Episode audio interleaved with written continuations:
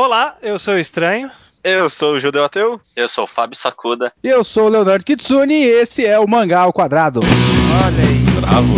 Eita, caramba.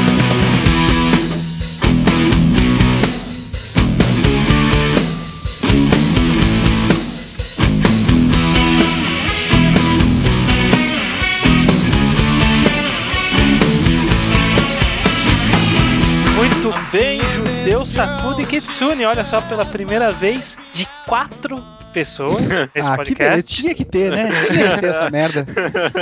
Qual a necessidade? Mas tudo bem. Mas é, é É uma sempre ocasião. mais gostoso, né? É, sempre. E é uma ocasião especial, né? Primeira vez na história do Mangá ao Quadrado. Estamos aqui com duas figurinhas repetidas. Fábio Sakuda. Sakuda já veio aqui? Eu pensei que ele nunca tinha vindo. Veio, Eu veio. já. Orra! Eu não ouço esse podcast, eu não gosto dessas coisas. Olha só. Isso porque você é um normal fag que não É. conhece o melhor da blogosfera. Não, não, eu não gosto de, de mangá, essas coisas japonesas aí. Eu acho tudo errado isso aí. Ah, tá, tá errado. Então eu não ouço. Justo, é justo. Eu não, eu, eu já ouvi. Eu ouvi todos, menos os que você participou. Ah, tá. Ah, Isso foi pra quem? Foi pro judeu ou pro estranho? eu, eu não ouço nenhum que tem o judeu, eu não gosto. nazista. Isso é crime mesmo. Piada pronta, né? É, mas, pois bem, estamos aqui reunindo com duas pessoas que vocês devem já saber, são duas pessoas atuantes no mercado nacional de mangás. Mesmo que não sejam assim grandes empresários, eles estão lá trabalhando nas suas editoras. Fábio Sakuda veio da, direto da New Pop e Kitsune da JBC, estou Tô certo? vindo VideoQuest, a editora VideoQuest. Editora Videoquest aí também. Exatamente. Eu não vou envolver a JBC, não. Eu não vou falar nada da JBC hoje. Ah, sim, sim. Não, tô brincando. gente. E, na Tô- verdade, esse- existe controvérsias nisso que você afirmou. É. Não significa que a gente tá trabalhando lá. O que Kitsune você- tem um emprego lá, né? E- Ah, É, eu, eu, eu tenho carteira assinada, eu bato É. ponto. Sacuda é um esquema diferente. É, eu, eu só recebo dinheiro de lá. ah, sim. De vez em quando eu entrego alguma coisa pra falar que eu né, mereço. Não- ó, ó, esse é um que vocês vão poder falar tudo que vocês quiserem, porque é um podcast muito de nicho, não vai ter chefe de ninguém escutando isso. É. Podem falar mal da empresa, não tem problema. Podem falar mal das pessoas, não tem problema nenhum, viu? Ah, Você acha que não vai ter gente que, que é interessado nisso, hater? Que Ah, com isso? certeza, com certeza. Você acha que não? O- É tipo, Cassius, vê- olha só isso. Ainda mais. Bom, você então que tem o Unidos contra o Videocast, né? Exatamente. Eu já tenho hater de várias áreas diferentes, amigo. Olha só. V- vamos construir mais um agora, então, da, Vamos, da área, da área empresarial.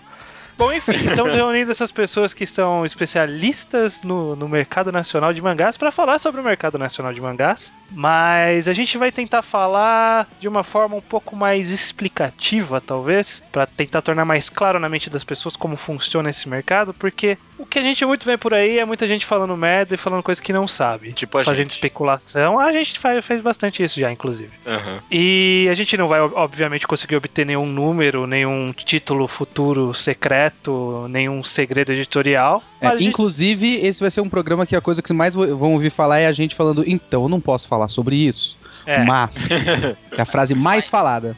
Se fosse um podcast grande, aí a gente poderia ter, ter separado Olha alguma coisa. Mas como é um Olha que filho da puta.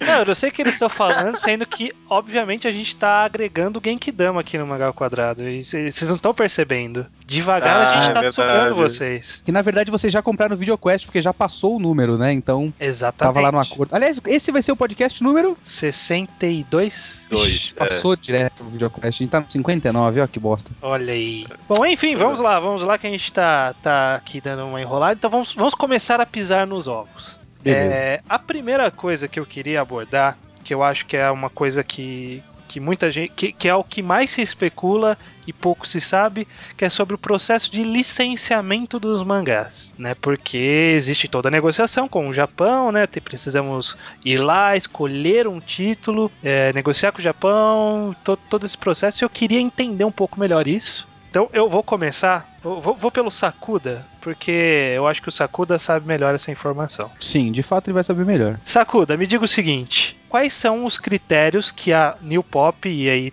a gente vai tentar encaixar isso como de uma forma mais ampla, utiliza para decidir os seus títulos? Então, é que no caso da New Pop tem aquilo de que a Kodansha e a Shueisha, é, Shueisha Shogakukan, né, a, a, a Viz, né, Uhum. não trabalha com, com mais nenhuma editora além da Panini e da JBC, né?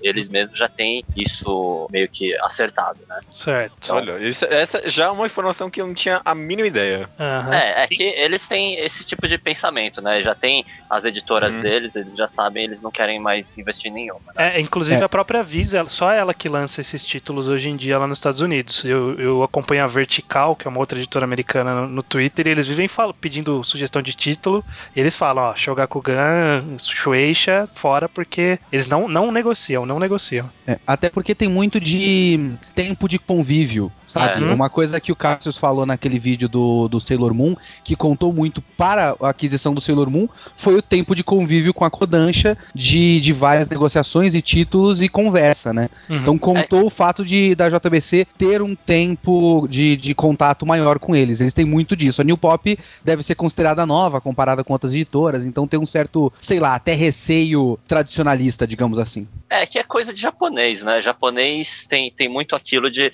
levar muito em conta também esse, esse lado de você conviver com a pessoa, com a empresa. Tanto que acho que até em mangá você co- consegue ver bastante isso, que as pessoas, é, os empresários, né? Eles costumam sair pra beber com os caras. E não é porque você fala, ah, fizemos um trabalho legal, vamos lá beber todo mundo. Mas é, também eles chamam até de Eigyo, né? Que é, é como se fosse tipo é, vendas, né? Então Uhum. você tá indo trabalhar, na verdade. Você tá indo beber com o cara pra fazer essa Uhum. conexão com o cara e, e poder fechar negócio. Uhum. Então tem muito disso. E é, é- isso eu acho que é um dos principais problemas pra você começar a trabalhar, é, licenciar mangá, assim, né? Conseguir títulos. Porque os japoneses demoram muito até confiar em você. A- Algum de vocês dois acha que há uma espécie de negligenciamento com o Brasil como país? Digo, não só no questão de que talvez o mercado aqui não seja tão grande, porque eu, eu imagino que realmente não é, né? Não é comparado ao gigante que eles têm lá, ou mesmo vários europeus e o próprio Estados Unidos aqui, mas vocês sentem que há uma espécie de preconceito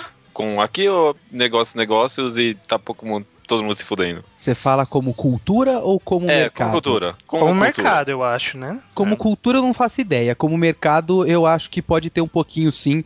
Você até tem a, a história do Akira, que o Akira é dificílimo de conseguir. Eu acredito que um monte de editora tem aqui no Brasil e a JBC obviamente já teve, tem a intenção. E eles não querem negociar por enquanto, mas os Estados Unidos têm. Então Uhum. existe uma diferenciação aí. Então, nessa história aí do Akira, é que tem, tem é, um papo que você ouve, assim, de bastidores, né? É que a, a Kodansha em si, é, ela tá querendo cortar os intermediários o máximo possível, né? Então, Uhum. os países onde ela tem um mercado forte, ela não tá mais licenciando mangá e ela mesma tá montando editora lá. É, é o caso dos Estados Unidos, né? É. Estados Unidos, a Dark Horse, né? Que publicou Akira, publicou Ghost in the Shell, Blade of the Immortal, né? Isso. sei lá, um monte Sim, de sim. outros mangás que, que são importantes para Kodansha internacionalmente, talvez não no Japão tanto assim, mas internacionalmente é muito importante, né? O Fairy Tail, por exemplo. Fairy Tail, se eu não me engano, eles, tipo, tiraram da mão da outra editora e continuou lançando, sabe? Tiraram da Visa É. e pegaram. Então, é porque quando eles, eles montaram a editora lá nos Estados Unidos, eles falaram, ah, tudo, tudo que tiver nas outras editoras, vocês é, lançam até onde tem o contrato, dependendo do contrato a gente vai até cancelar e pagar a multa, mas a gente tá entrando no mercado e é, adeus pra vocês, né? Uhum. Porque ele- eles perceberam que eles estavam perdendo dinheiro, né? Eles poderiam estar ganhando muito mais. Eu acho que é até um problema que o Brasil pode ter nisso de talvez estabelecer um mercado, por exemplo, a Kodansha se estabelecer aqui, é porque o Brasil é um por- é, fala português, né? Aham. Enquanto a Viz pode vender para qualquer país, mesmo, né? Mesmo os que não falam inglês, muita gente é, sabe falar inglês. O, o espanhol deve ser muito mais at- a- deve chamar muito mais atenção do que o português, por exemplo. É, isso pode ser uma, uma coisa pra eles meio que deixarem de lado, né?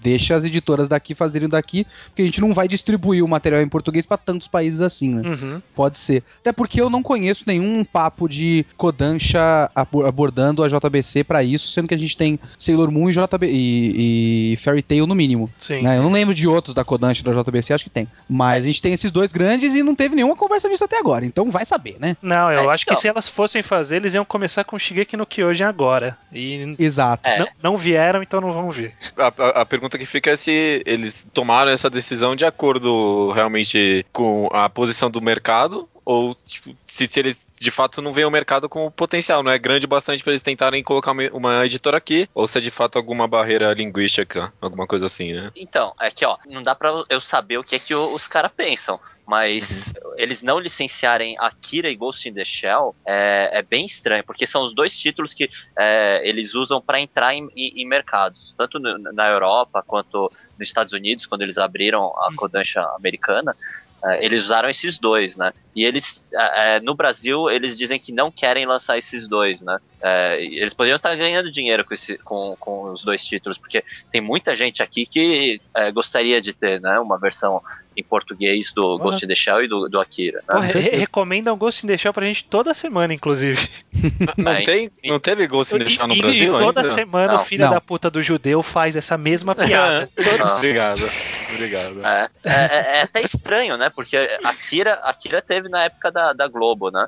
Meio, meio que, sei lá, né? Dizia Na a verdade, lenda que tava cons- com, com os direitos presos com a Globo. Alguém disse, eu não lembro quem. Isso eu realmente não faço ideia. Já faz tempo. É, Se tinha algum contrato, já, já venceu Não, é, faz eu- anos. por isso que eu achei que era, que era meio bullshit, porque faz muitos anos mesmo. E Akira é cultuado como um filme mesmo, tirando animação, cultura japonesa, qualquer coisa. Imagina que se lançasse o quadrinho aqui, venderia bem mesmo. Ah, eu imagino. Não, mas O Akira ti- é, é fácil de você vender ele como se fosse um Sandman, sabe? É, então. É, uhum. Fácil. Até o Ghost in the Shell. É, É que o, o Akira é uma série longa, né? Tem- são cinco, seis. hã? O Akira são Seis 12. volumes. 12? Nossa. 12, Não, não engano, são 12. É, é, aquele encadernado igual o japonês que saiu, saiu também nos Estados Unidos lá agora, né? Eu acho que os Estados Unidos saiu um que é tipo 400 páginas, 6 volumes. Hum. É, então, esse daí. Tá.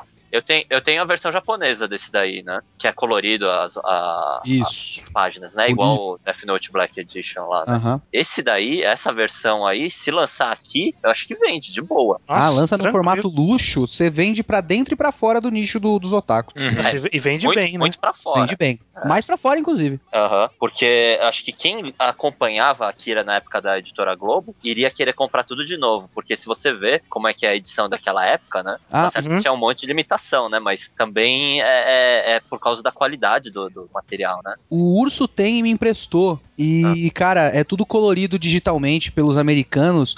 Ele simplesmente deixou de ser mangá. É, é incrível o que eles conseguiram fazer com cores e mudanças de onomatopeia e de balão. O negócio não é mais mangá.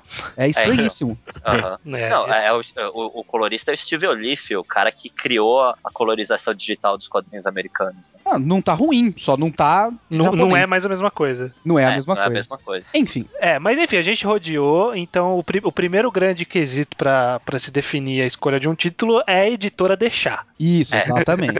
E aí tem que ver um certo caminho de cada editora ou o que cada editora tá querendo é, atingir com, com cada publicação.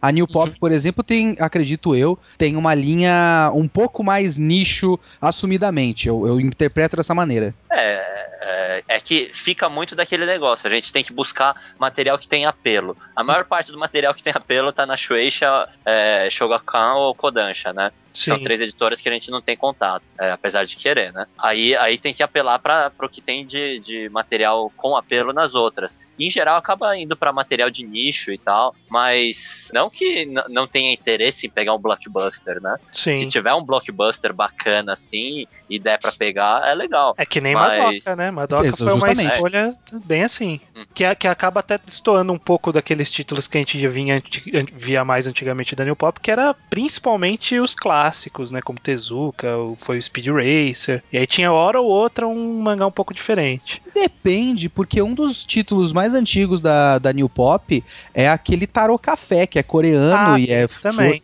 Então, sempre teve uma, É, teve- uma a New Pop eu sempre vi assim, no começo, como era editora pequena, era meio que vamos pegando o que dá e vamos lançando, né?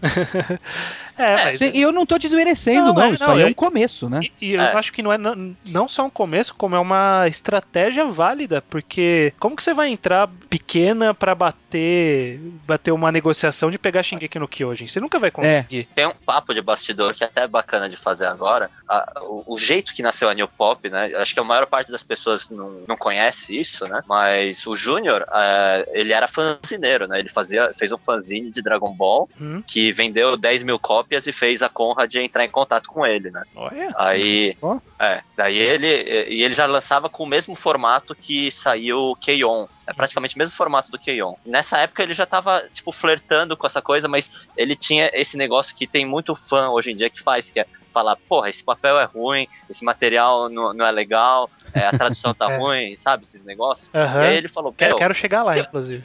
é, nessa então, conversa Ele aqui. falou, e, e se, e se eu montar minha editora, né? E ele montou a editora dele. É, então, é, é basicamente, ele partiu do ponto do, do pessoal que reclama dos, do, do material que sai pelas outras editoras, e ele foi pra fazer a editora dele, fazendo o material da forma que ele acha que tem que sair. Foi lá É. e fez, né? Foi lá e fez. Não É. ficou só de É. mimimi no Twitter falando que vai comprar no exterior, que vale muito mais a pena pagar com o dólar 2,50.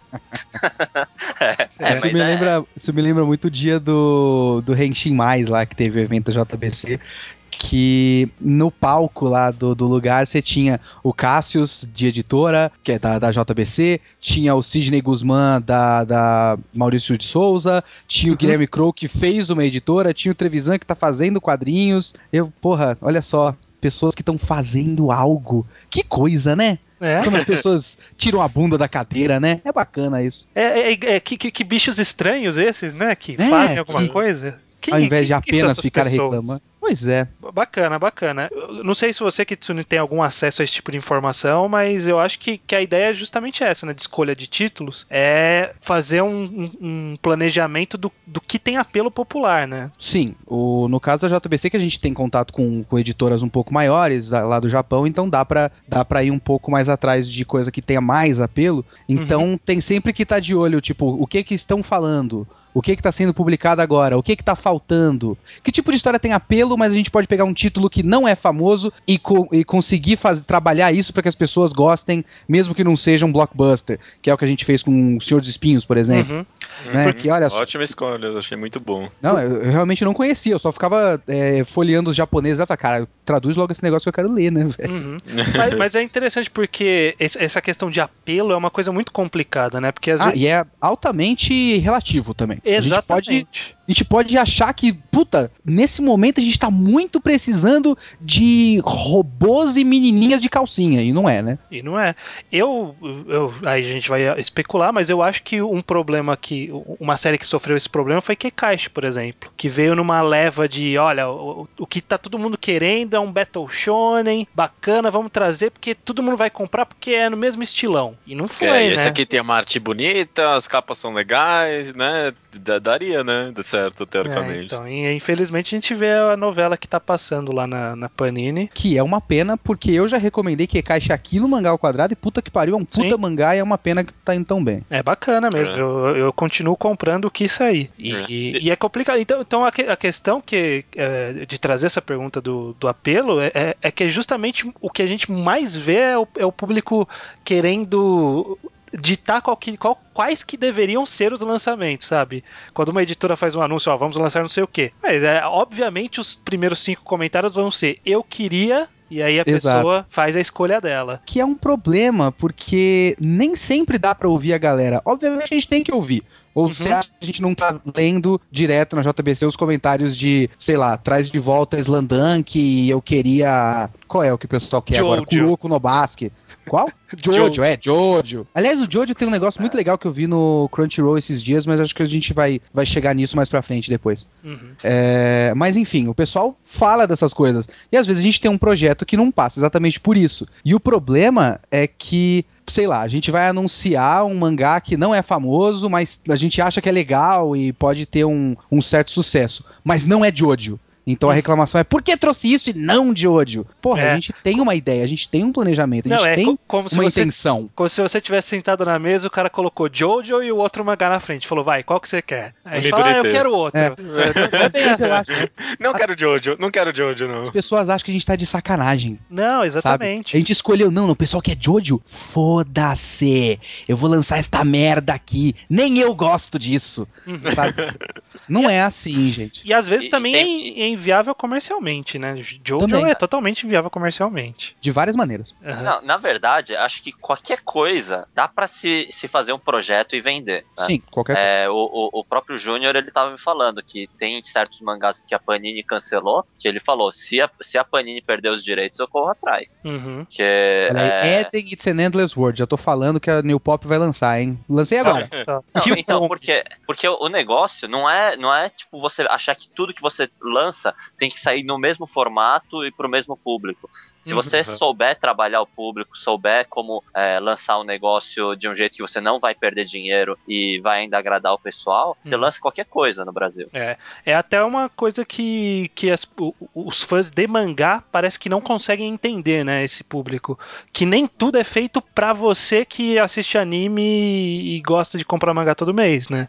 Às vezes vem num formato como, por exemplo, sei lá, Termai Romai, que saiu pra, pra livraria. Não foi feito exatamente pra mesma pessoa que vai na banca comprar mangá. É pra um público um pouco diferente, né? Eu tenho essa impressão, pelo menos. Sim, sim. Assim como o Oh. Super 11 recém-anunciado da, da JBC também, é pra um público diferente, não é pra você que, que vai lá e compra Bleach toda semana. Ah, o, Ou o aqueles, Super 11 mangás, fala. aqueles mangás clássicos que a LPM lançou recentemente, Rei Lear, não sei o que lá. Uhum. Eu imagino eu que eles não tinham intenção público de mangás padrão, imagino eu. Não, aquilo é pra você chegar na banca e você tá querendo ler o Rei Lear de verdade e você, olha, tem quadrinhos, bacana, vou levar também. Exatamente. É, exatamente. much. Não é pra, puta, vou colocar isso na minha coleção de mangás. Exatamente. É, ainda mais pensando no perfil da editora, né? Exato. A- Agora uma dúvida que eu tenho que eu não sei nem se vocês podem contar, mas eu vou perguntar e se não puder eu tiro. É, existe mesmo esse papo de que as editoras vendem títulos por pacotes? Tipo, eu quero ler esse título aqui, falar, ah, mas tem que levar esse aqui também. Não, é, o que, o que eu Que posso é- falar do assunto é que é, tem muitas vezes que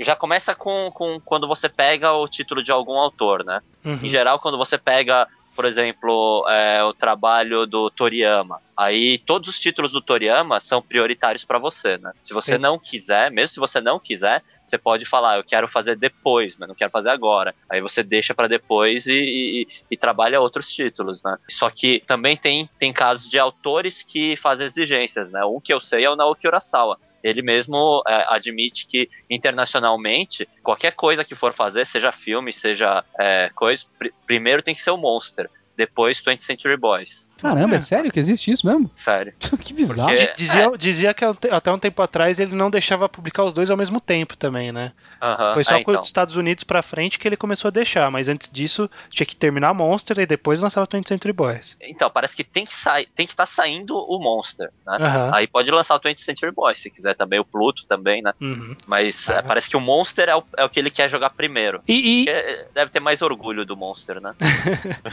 É o que é melhor, uma né? besteira. Não, aí, ó, pronto. O Tony Century Boys é muito mais legal e o senhor calha a boca, senhor judeu, ok?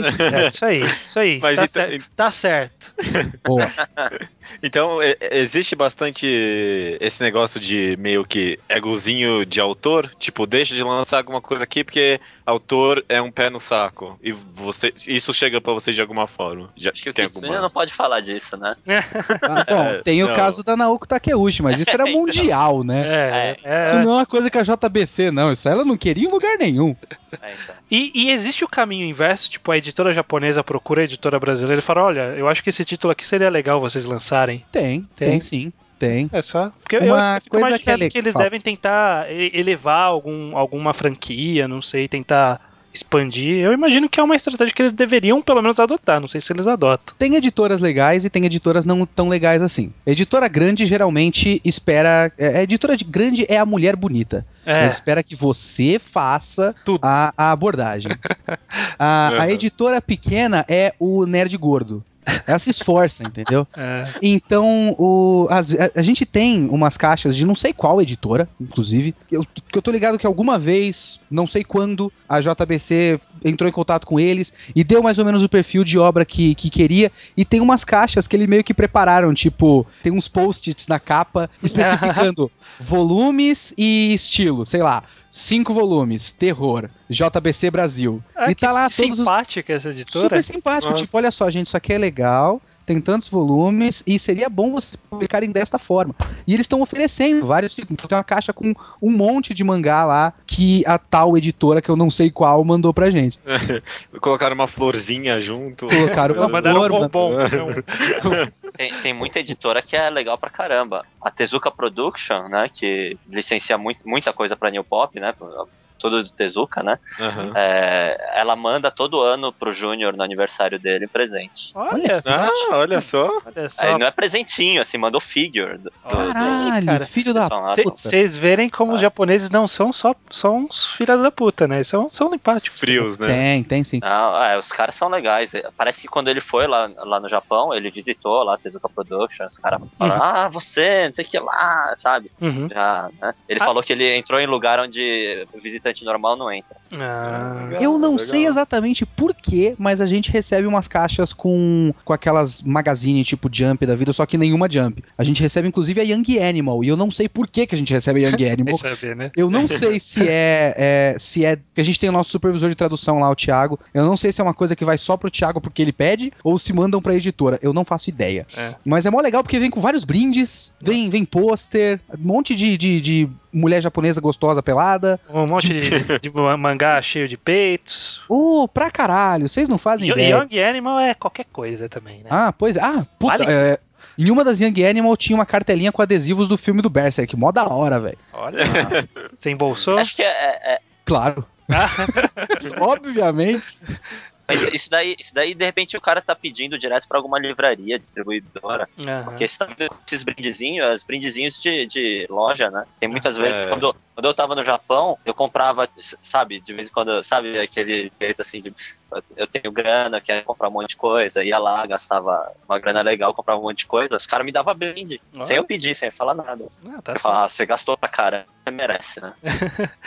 Existe ainda o processo de ir até o Japão negociar ou hoje em dia é tudo virtual? Sim, É, é tem sim. O nome do. Tem um cara nosso lá, o Gil Moreno. Se você for no, J, no, no Mangara JBC, tem lá diretor, vice-presidente, superintendente, tem publisher. Publisher é o cara que está lá no Japão, o Gil Moreno, e é ele que faz a grande parte das negociações. Inclusive, se eu não me engano, tem sempre, todo ano, eu não sei em qual mês, se eu não me engano, é em setembro, inclusive, uma feira de licenciamento que ele sempre vai, sempre conversa, então, e aí sempre vai é, fazer sondagens para fazer negociação para lançamento a longo prazo, tipo um ano, um ano e meio pra frente. Não tem um cara no Japão especificamente para isso da JBC. Hum, bacana. No caso da New Pop, como não tem grana pra ficar viajando pro Japão direto, né?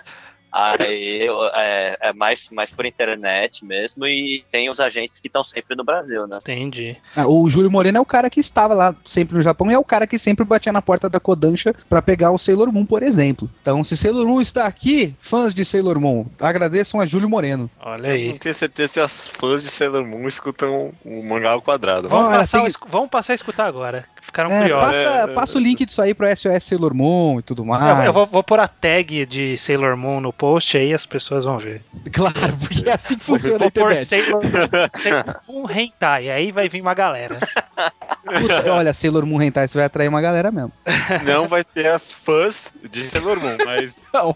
vai vir uma galera. É, aí vocês entraram rapidamente no assunto, que é um outro tópico que, é, que eu acho que é bacana abordar. Falou esse negócio de fazer um futuro licenciamento, um ano, um ano e meio, que é essa questão da duração, né? Todo o processo de, de lançamento. Qu- Quanto, quanto tempo é desde o que o cara bateu na porta da editora a primeira vez falando, ó, eu quero esse volume aqui, eu quero esse mangá, até sair o primeiro volume impresso no Brasil? Dependendo do material, eu sei que tem coisa que ficou na geladeira da New Pop cinco anos, então. Nossa!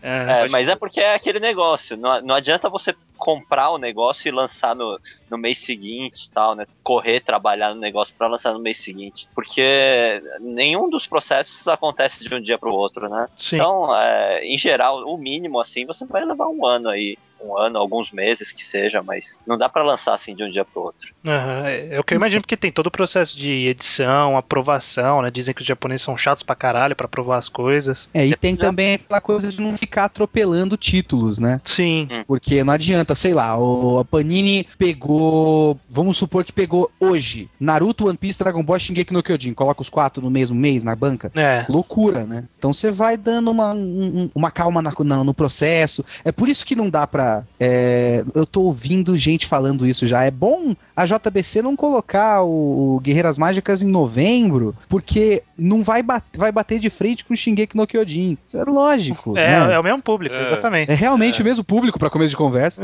e, tipo, a gente tem vários lançamentos. Então, tipo, coloca um lançamento que não é o hit do momento um pouco antes, porque mais pra frente vem, por exemplo, um Sailor Moon, que é fodão. Uhum. Então tem que dar uma balanceada nessas coisas. Agora, esse negócio de tempo de, de negociação, por exemplo, o que eu sei é que o Blue Exorcist ele já tava acertado com a JBC antes do Cassius entrar. Nossa. Então eu não sei quanto tempo foi até negociar pra fechar que Shingeki, que, que Blue Exorcist era da JBC. Mas Uhum. foi tipo um ano até colocar na banca. Então tem, tem um- um- uma calma no processo que não é assim. Não pode Sim. simplesmente jogar na banca. Por isso que muita gente fala assim, né? Tipo, man... é um mangá legal novo na Jump, um, um volume, aí o cara É. fala, puta, os caras têm que lançar isso aqui e acompanhar o Japão. Tem que... Calma, né, cara? Não é assim tão rápido, né, o E o, processo. o problema de- do pessoal fazer esse tipo de exigência é que é uma exigência que não tem o mínimo de lógica, e se a, a- se a editora brasileira não acompanha essa exi- exigência, cria-se o mito de que a editora brasileira está atrasada. É, Então, ah, por que, que vocês não lançaram até agora Assassination Classroom? Por quê, caralho? Porque tem cinco volumes só, né? É. Tem, tem vez que a própria editora também não quer que você publique simultâneo, né? sim. Também. Sim, porque, É, porque, aí- porque eu já ouvi falar, eu, eu não lembro se foi o próprio Cassius ou se foi o Del Greco na época que ele tava na JBC, que existe uma questão que é da, da curva da venda, né? Que tipo, se você demora muito entre um volume e outro pra lançar, Cassius. é, acho que foi o próprio Cassius que falou. Foi o Cê- Cassius. cê Tem um demora- negócio- Se demora Fala. muito pra lançar, ele diminui muito o número de vendas, né? Um negócio assim. É por isso que a gente lança, o Cassius inclusive já explicou isso, por isso que a gente lança mensal. Porque o curva de venda, dado raras exceções, e tirando vezes que, sei lá, você coloca um brindezinho na edição 15, um pôster na edição 25. Tirando esses casos, a curva de vendas é sempre pra baixo. Sim. Então é eu impossível que 100% das pessoas que compraram o número 1 vão estar até o fim no número 28. Então é impossível. Só que se você coloca bimestral, a curva desce com mais rapidez, né? Porque a pessoa simplesmente não vai lembrar que tá lá. Então se você tem todo mês regularmente um negócio na banca, você cria o hábito da pessoa ir e a curva de venda vai diminuir menos. Uhum. É por isso que, que a gente é, não faz bimestral, por exemplo. Eu não sei por que, que a Panini faz tudo bimestral. De repente eles têm uma um- Outra um, estratégia. modo, uma outra estratégia, um modo de compensar isso diferente do nosso, né? Tem. É que tam- é que tam- também tem o jeito de. um- uma outra forma de pensar nisso, né? Porque tem muito material. é, aliás, é, eu não sei, eu não sei nem se eu posso ficar falando muito disso, mas é, tem muito material da, da New Pop que é, vende mais o 2, o 3 e tal, sabe? Uhum. Porque é, é aquele negócio, tem muita gente que nem liga pro número. Sim, isso é sim. estranho, realmente. Tem um mangá nosso que o número 3 esgotou. e eu fico perguntando por que Porque é o o 3? 3. Cê- Sabe que quando eu comecei a comprar mangás, ainda não era tão difícil encontrar aqueles mangás mais antigos como era Rurouni Kenshin, por exemplo. Só que era assim, você conseguia comprar todos os Rurouni Kenshin na época que era meio tanco, menos o número 8. Eu nunca entendi por quê. Por que o 8? Sabe? São trinta e tantos, por que, alguém decidiu, ah, vamos todo mundo comprar o 8? Eu não, eu não faço ideia. É um dos mistérios do mercado editorial. É mercado editorial brasileiro, né? Brasileiro. mercado, mercado editorial aqui do Brasil é muito bizarro. Acho que deveria é, algum especialista deveria fazer um livro sobre isso, porque é, é, tem mui- muitas coisas que acontecem que só acontecem no Brasil. Não dá pra entender. Ah, eu- Mas, v- é, é, só, acho- só acho interessante a explicação de vocês de por que publicar mensal e sobre preocupação de títulos, porque é, uma coisa que eu mesmo acho que comento muitas vezes aqui é preocupação de, sei lá, saturação de mercado. E acho só, só acho interessante a explicação das coisas, porque às vezes mesmo eu e o pessoal muitas vezes reclama de talvez as editoras não se preocupem eh, nas coisas a longo prazo ou não tem uma preocupação para o futuro de mercado. E é interessante ver que, tipo, existe isso, né? Sei lá. Claro, claro. Tem, é, claro. é- é uma coisa que, que até é sempre. pa- parece besteira, mas a gente tem que sempre lembrar as pessoas que as editoras são empresas. Uhum. As pessoas esquecem simplesmente disso, né? Tipo, fala assim: ah, vamos, vamos lançar Jojo só porque a gente acha legal, foda-se se vai vender. Vamos porque a gente ama Jojo. É, Não é bem assim que funciona, né? Ninguém tem dinheiro pra jogar fora. É sabe? claro que tem passion projects, né? Sim. É, olha, quando eu entrei na JBC, eu ficava um pouquinho de leve, só pra não. Mas enchendo o saco mais ou menos pra Pokémon, porque, pô, eu sou fã de Pokémon. Ô, gente, Pokémon é legal, hein? Vocês estão afim de aí. Eu queria que publicasse Pokémon porque eu gosto de Pokémon. Depois eu avaliei um pouco melhor a coisa, pensei um pouco melhor, não é bem assim. Mas na, na JBC tem um exemplo clássico disso, não é? O Gogo 13, é, todo mundo sabe, né? Saiu porque o, o- um dos donos é fã, não é? O, o presidente, o Shoji. O presidente. É, Como é que é o então. nome do seu Shoji? Eu nunca lembro o primeiro Shoji, nome. tá ótimo. É o seu Masakazu Shoji, que é fã do Gogo e quis publicar o Gogo e publicou porque gosta. Mas, tipo, ele é o dono da empresa, né? Ele manda, a gente obedece. Aham. Justo. E ele Eu agra- fez, Agradeço muito ele e queria que tivesse mais Gogo, mas enfim. mas ele fez ainda uma coisa ele. muito bizarra, né? que ele Porque fez. ele, é, é, ele lançou um volume com, com um monte de história solta. É, eu não sei nem como ele conseguiu a licença de um negócio desses. É, foi, foi um é. projeto, um projeto diferente, né? Que... Mas, mas eu acho que com o Gogo funcionaria porque justamente são histórias soltas, né? Ou, ou Não, tem mas uma então, é- sequência. Não, é Não, que o problema é, é a editora liberar um di- o direito de uma coisa assim, né? Em geral, eles querem vender a série toda. É, Ah, mas quando Exatamente, a cara... editora faz muito disso. Por exemplo, o próprio Super Campeões, que tem várias fases e vários, digamos, entre aspas, spin-off. Só que é muito difícil da editora liberar isso também, Hum. né? Ou o próprio Jojo, não dá para, ou o próprio Pokémon deve ser assim também. Sei lá, se a gente quisesse chegar e falar, ô, me manda aqui o Black White porque é o jogo do momento. Não. Red Blue até o fim. Aí são 40 volumes. Sim. Entende? Não dá pra negociar partes separadas. Eu não sei como é que eles fizeram a negociação do Gogo. Ah, o seu Shoji Deus, chegou na reunião, pôs a pica na mesa, falou assim: quem vai? Seu Shoji com a sua tatuagem da Yakuza e uma katana. Abriu a, abriu a camisa, tinha uma carpa tatuada no peito. O que seria foda. Seria sensacional. Mas infelizmente não foi assim. O seu Shoji não tem muito cara de ter tatuagem de carpa no peito, não. É, ele fez na malandragem, Eles falou que ia têm. publicar normal, e aí chegou, opa, É. não, não é assim? Ninguém viu. que é impossível de fazer, viu? é porque as editoras estão de olho. Estão sempre de olho. A gente queria colocar no Black Edition uma. é, Era um pós-fácil do Hã? Marcelo Cassaro e a Shueisha falou. Shueisha, né? Que é da, da Jump. É, isso. Aham. Shueisha falou não. O material tem que não tem que ter extra, não. O material é só o material mesmo.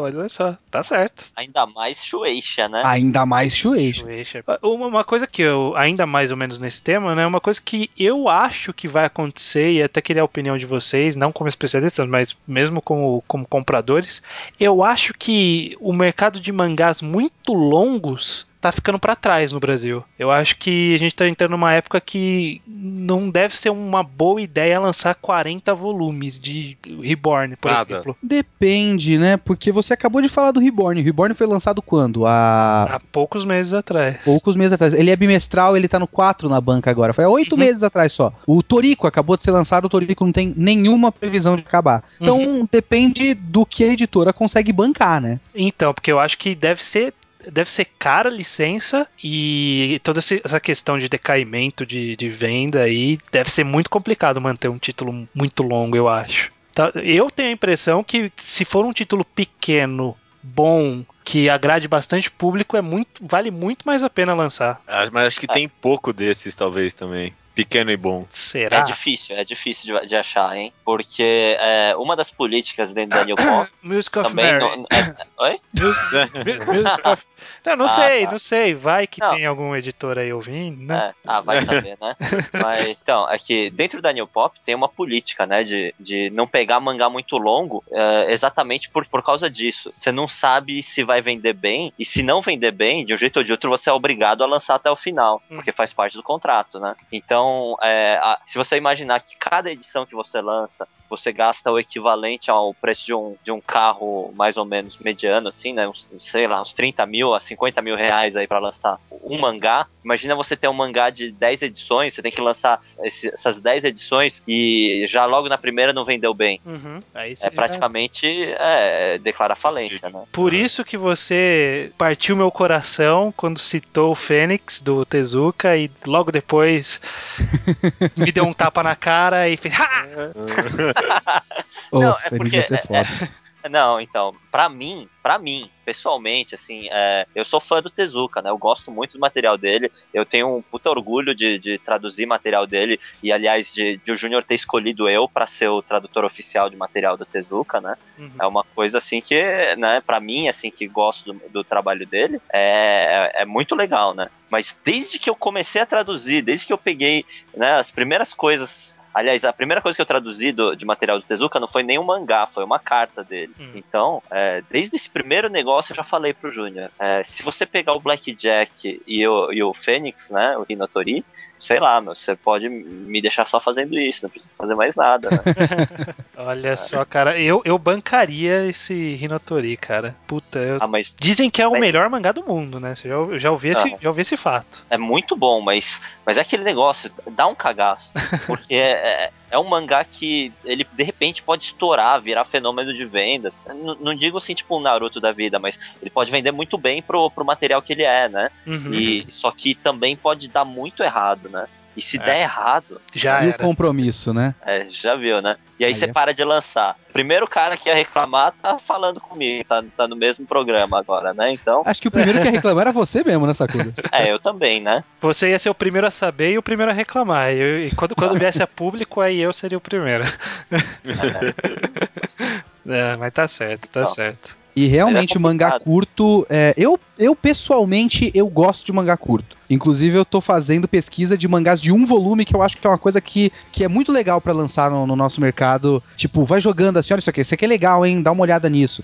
E dá certo. Uhum. E acho que é um, um caminho bem válido pra pra ter mais variedade. Eu- Só que a maioria do que o pessoal pede muito é mangá longo, né? É, E também, a gente não pode simplesmente ficar só, vamos ficar apenas nos nossos projetos pessoais. uhum. A As gente pessoas que é também- certo. É, nós sabemos o que é certo, os fãs não sabem nada. A gente É. também tem que ouvir a galera. Uhum. E tem coisas que são longas e que a galera quer, e que seria ótimo ter, porque se a galera quer, quer dizer que a galera, Vai. supostamente, com muitas aspas, vai comprar, né? Uhum, uhum. É.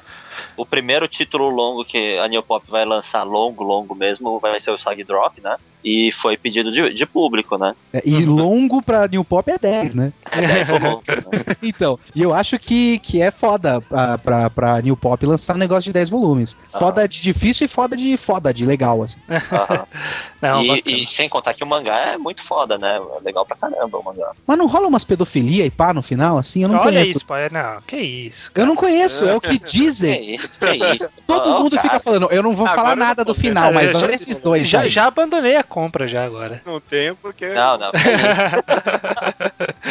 Mas essa questão de, de volumes pequenos, eu penso justamente pensando em um público além da- desse público que compra mangá, porque o público de fora, por exemplo, o público de quad- comics, embora eles estejam muito acostumados com as mega sagas, que são mil e um volumes todos, todo mês na revista, na- nas bancas, o que eles compram mais são histórias fechadas que normalmente é um volume, né? Encadernado. encadenado. Então eu acho que esse cara que tá acostumado a comprar um volume, dois volumes de uma saga, também estaria mais disposto a pra comprar um mangá que é dois, três volumes. Não Até sei. porque o cara que quer, vamos supor, assim, muito suposição, muito sonho e utopia, que Uhum. tem um cara que só gosta de Capitão América e Homem-Aranha, vai lá, hum, acho que eu tô afim de conhecer um pouco de mangá. Ele não vai começar, acho que eu vou começar pelos 72 do One Piece. É, Ele exatamente. não vai começar, sabe? Exatamente. Uma coisa que eu acho que devia ter mais, e a gente até deu essa sugestão algumas vezes, mas também depende de editora, editora pode não gostar e tudo mais, é colocar, o mangá tem três volumes, 1 barra 3. O pessoal vê na banca, Ah. olha só, esse aqui é o primeiro de três. Ó, o meu compromisso vai até dois meses É, daqui. eu acho que seria bacana. Não, não sei se na capa de uma forma Uhum. tão clara, mas pelo menos em algum lugar tá indicado, porque, não sei, eu sempre sei quantos volumes tem o mangá antes de eu comprar, porque eu tô imerso nesse mundo, mas o cara que vai na banca e fala assim: olha, eu adorei esse mangá aqui, vamos comprar One Piece 1. Vamos ver, eu acho que daqui a pouco eu termino de ler ele, né? É, exato. Aliás, isso que você falou me lembra. Esse assunto me lembra duas coisas. Essa coisa de que você disse que tá imerso, mas antes de eu falar um outro negócio, que é exigência de tem, tem exigência de editora que é chata, editora japonesa, mas tem exigência de gráfica que é muito bizarra de vez em quando. Eu não sei se vocês pegaram The Innocent, eu acredito que não. Peguei, eu tenho. Pegou? Repara na capa. Você tá com ele aí acessível? Não, tá, tá normal. Tá em algum outro canto. Né? Depois você repara na capa, ele tem um número 1 na ah, capa. A editora pediu. A gráfica. A gráfica pediu. porque você precisa catalogar e se ele é coisa de banca, ele precisa ter uma catalogação de número. E a gente falando, ah. cara, é um volume único, ele não precisa ter número, ele não tem número, ele não é o 1 de 3, ele é 1, eles não precisa. E a gente teve que colocar um 1 ali. É imbecil, mas teve que colocar. Só que isso daí não é da gráfica, é, é da distribuidora. Da distribuidora, isso, desculpa.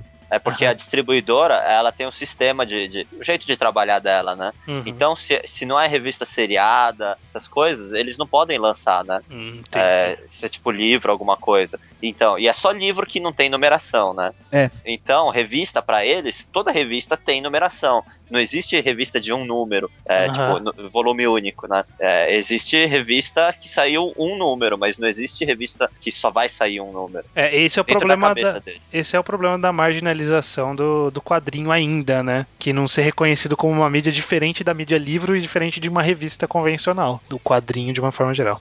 Mas vou, vou pegar esse gancho de distribuição e é um, uma questão que, que muito no é, se ouve falar e eu acho que é bom a gente pontuar aqui que é um pouco sobre a composição de preço de capa dos mangás não falando valores claro mas eu já ouvi falar alguma coisa que mais da metade do preço de capa é culpa da distribuição. Sabe é que verdade. nesses termos, é, o Sakuda pode falar melhor. Nesses termos eu realmente não sei. Eu, eu, não faço ideia. Eu não lembro onde que eu ouvi falar. Eu ouvi que era tipo, Prova não sei quanto licença, não sei quanto lucro, não sei quanto o próprio cara que vende e distribuição arrebentava a conta. Provavelmente você viu no meu blog, né? No chill.com.br.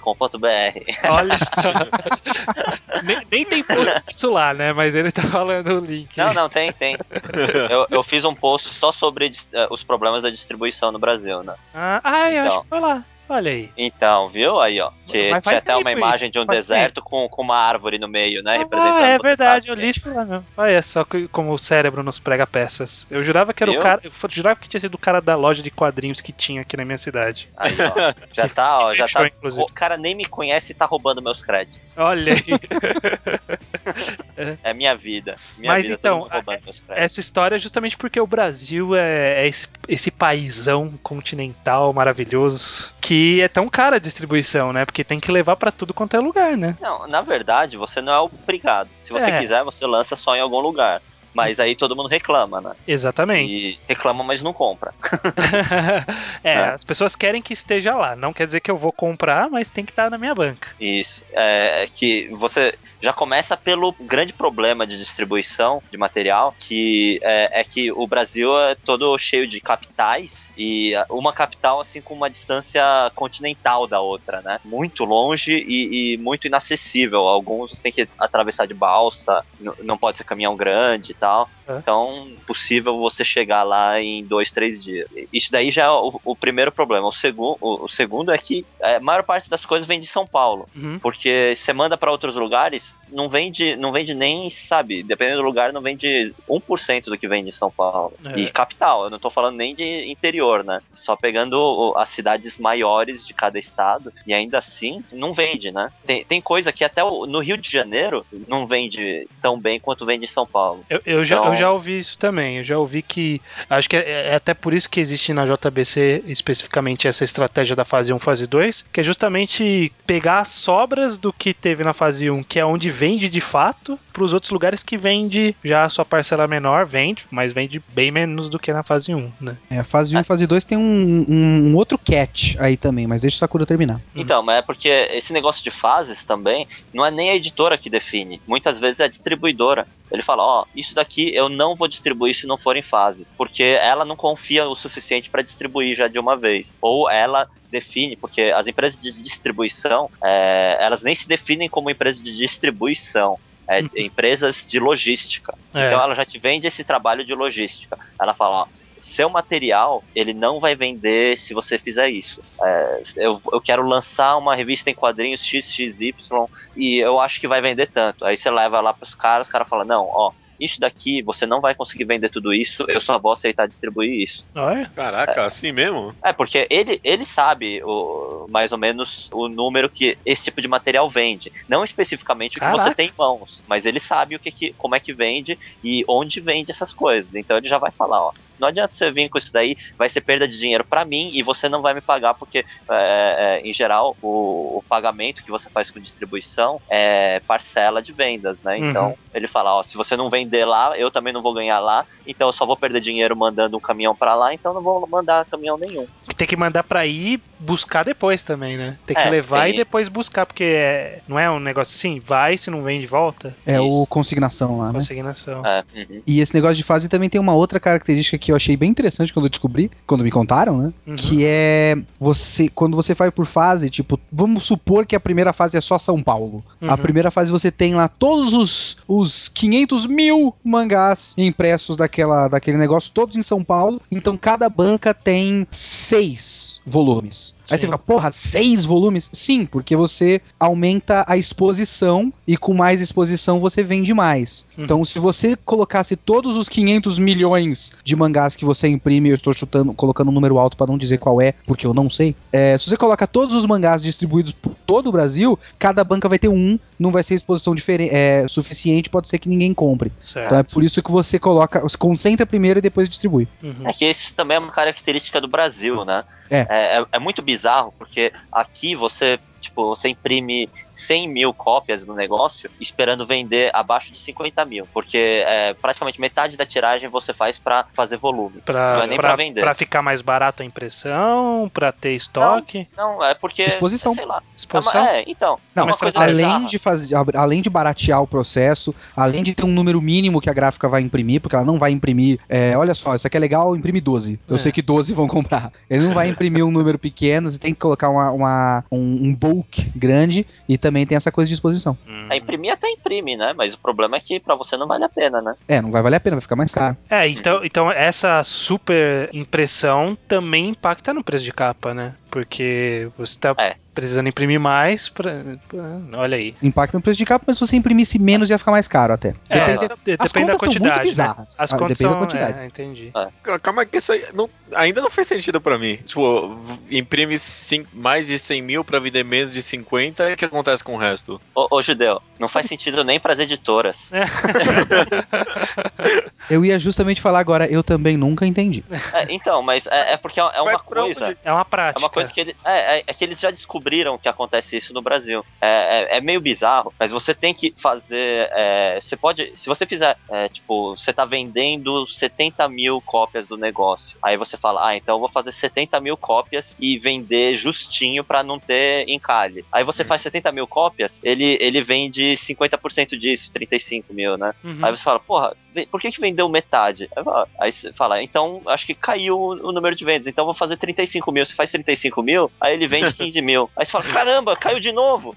Entendeu? Aham. É, é, tentaram fazer um, um negócio assim de, de publicar justinho a quantidade que tem demanda e, e, de repente não vende. Uhum. Porque a, a- a exposição diminui e você tá ligado, banca é, é tipo uma guerra de exposição. Porque. Você olha assim pro, pra dentro de uma banca, não tem nada em destaque, tá tudo um monte de coisa lá, né? E as revistas da Abril na frente. É. e pra você pegar o casual numa banca, cara, é um parto. Então é como, basicamente como se você estivesse pagando 50 mil volumes de marketing. É, É. 50% é, é, é um marketing, é um marketing de investimento. Uhum. Aí, ó, pra quem você- fala que os- as editoras não investem em marketing, tá aí, né? Aí.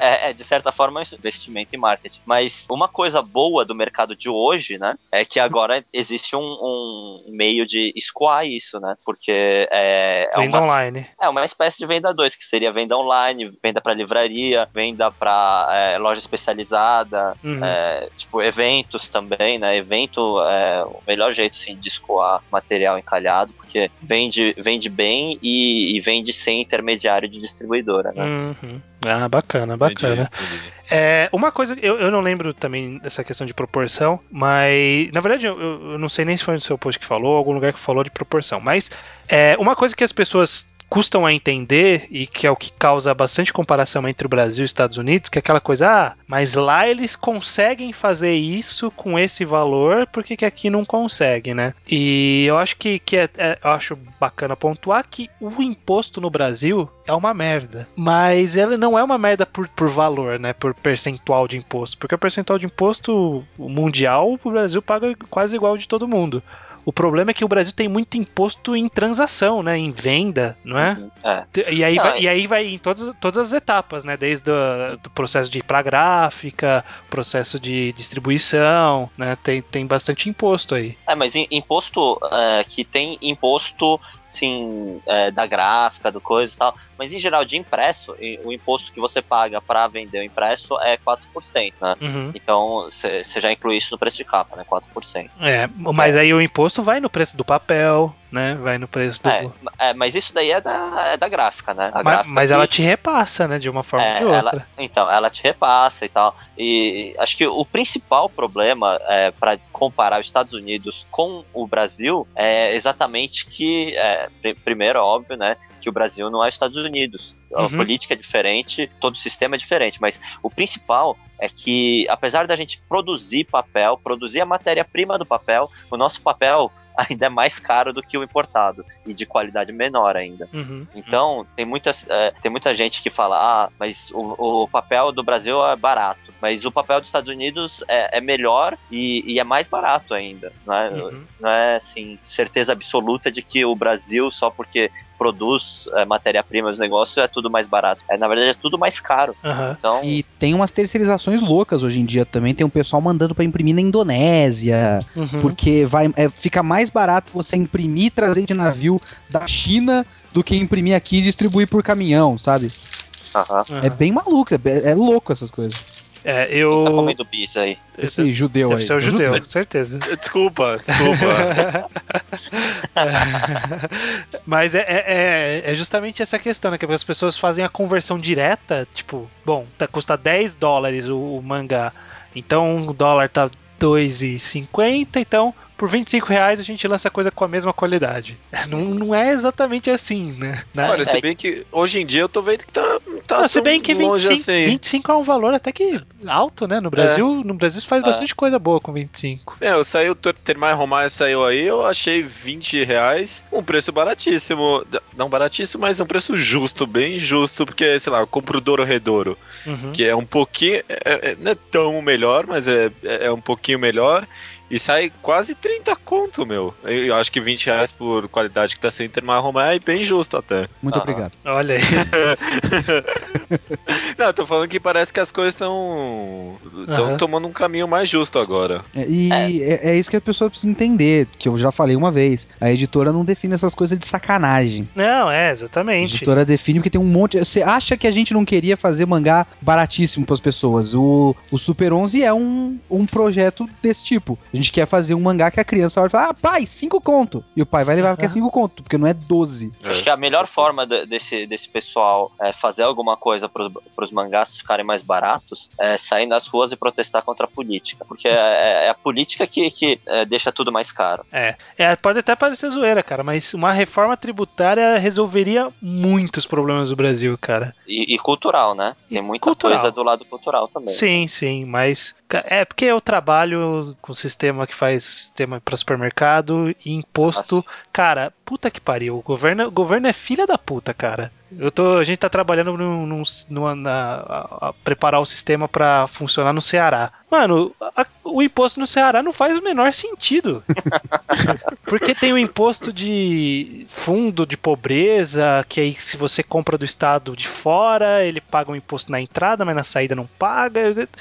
Não faz sentido, não faz sentido. E, e aí, to- tudo isso daí, eu, eu li até uma reportagem, todos esses, esses pequenos impostos que tem, às vezes o, o valor dele em si não é tão grande, mas o custo para você manter e gerenciar todos esses impostos é, impacta muito em todos os processos. E É, isso vai, e- funcio- vai funcionar em to- todas as camadas da economia, incluindo na parte de publicação de mangás. E como você trabalha com isso, você deve até é, saber melhor, mas não tem um, um, negócio que eles falam que não dá para automatizar tudo em relação a cálculo de imposto, porque tem muita coisa que realmente não tem lógica. Não, é então assim tem que ser mesmo. humano mesmo. É porque um, um produto específico, quando sai de um fornecedor específico que tem um incentivo fiscal, quando vem do estado X para o estado Y, precisa ser calculado da, dessa forma. Se vier de qualquer É. outro fornecedor, calcula de outra forma. Então, Ah. até dá para automatizar, mas você precisa colocar produto a produto todos os impostos dele certinho. E é isso que está tirando o, o meu sono no- nas últimas semanas. É, de todo mundo, né? Só que o meu mais diretamente porque a gente tem um prazo aí pra entregar esse negócio. Eu só faço doce. Só faz doce. Eu só faço doce, não tenho nada a ver com isso, não. Você Olha só só, o seu cozinha. negócio é muito mais legal. A pessoa compra o doce e fala, nossa, que doce gostoso. E para de encher a porra do seu saco. É, não, mas é complicado. Compro damasco azedo, que é um negócio importado. O que cai de ICMS e uma caralhada de coisa complica o imposto bastante também. É, então, cara. Damasco seco. Não, Nossa. é. é ele, faz, ele faz- ele faz uns doces frufru, né? Doce é, os doce, doce do, do judeu é gay, mas é gostoso. E é, meu, Obrigado, obrigado. obrigado. é foda, né? É, aliás, a gente tem que marcar um, um bar de novo aí pra você levar um bolo aí, hein? É, tem, tem que marcar um pra eu, pra eu é. ir também, porque 62 programas eu nunca comi um doce. Sei, só, só jogando aqui. Ratinho! Mas bacana, bacana. Eu, eu abordei todos os pontos que eu tinha anotado aqui, mais ou menos. De Deus, tem mais alguma coisa específica que você quer perguntar para os nossos convidados? Por cima, assim, porque já estamos com um tempo muito corrido. A gente, mesmo durante esse programa aqui, a gente falou muito sobre público nicho, público adulto, era legal lançar isso, público infantil era tentar abordar. Hoje em dia, não sei nem se vocês podem falar, ou se vocês têm esse tipo de dado, como estaria o o público comprador de mangás? A maior, o maior público seria, teoricamente, um público de nicho mesmo? O pessoal que já compra mangás? Acho que depende.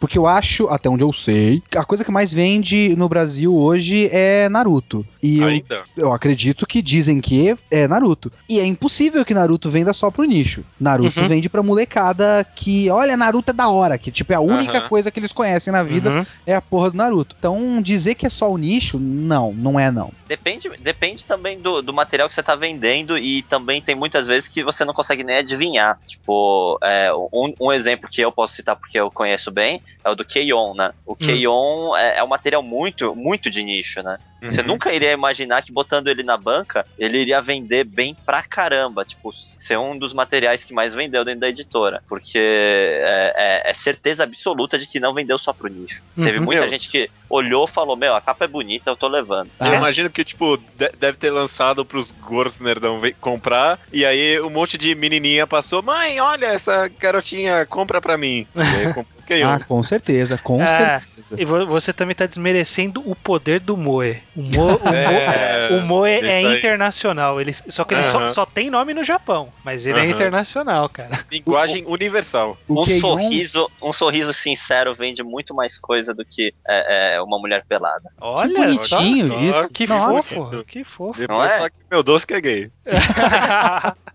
Mas esse negócio de, de medir público, eu, eu acho que é virtualmente impossível você saber né? em números quem é o nicho, quem é o mainstream, o que é o mainstream. É uma coisa muito, muito absolutamente relativa. Então, às vezes você consegue um bom resultado com um negócio que fez sucesso só na internet. É. Às vezes uma, ou você consegue um bom resultado com uma coisa que é nostalgia. Depende pra caralho. É, eu, eu- não sei, o Shingeki no Kyojin tá vindo. Será que ele vai vender tudo isso? Eu não faço ideia. Vamos descobrir, né? Vamos descobrir, né? Uma coisa que eu acho que as pessoas que, que, que gostam de mangás, que estão na internet, precisam entender é que não são só vocês que compram mangás. Tá? É, é justamente. É, é só isso que vocês precisam entender. É justamente o contrário. Exatamente.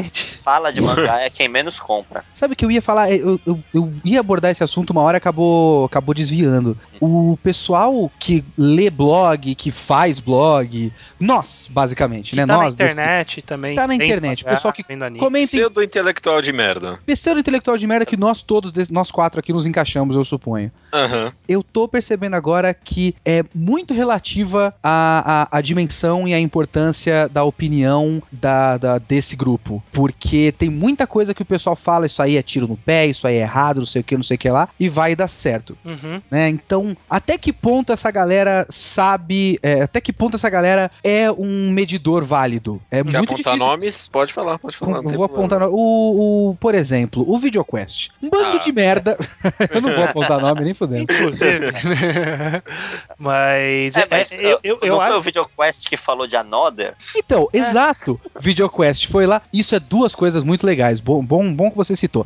É? A gente falou de Another, falou mal de Another, falou uma bosta, o anime é uma bosta e tudo mais. Vendeu bem pra caralho. E o mangá é legal. E o mangá é eu, legal, eu só li o inclusive. mangá e gostei do mangá, cara. Eu, eu me surpreendi. O é Inclusive, legal. já falei pro judeu ler porque eu queria até fazer um programa específico. Porque eu acho que, que, que vale a pena. Eu achei legal. Achei uma história Another boa. É bem bacana mesmo. E aliás, o Another ele deve apelar muito pra um público fora, porque você vê a capa e você sabe que é um terror, Uhum. sabe? Então tem, deve ter uma galera que compra isso por ser terror e não por ser mangá, Uhum. sabe? E, aliás, se eu tivesse na, na JBC, eu já teria indicado a Light Novel também, né? A Light Novel é um outro assunto. Light Novel é, É, então. uma coisa complicada. É. Agora, E- outra coisa de VideoQuest. A gente fez o programa, coincidentemente, o programa do Jojo. E foi muito bem o programa do Jojo, que eu acho que era uma das únicas coisas que tinha de Jojo antes do anime no YouTube. E o pessoal começou a falar: não, agora que, que vocês popularizaram. Olha o absurdo de Jojo.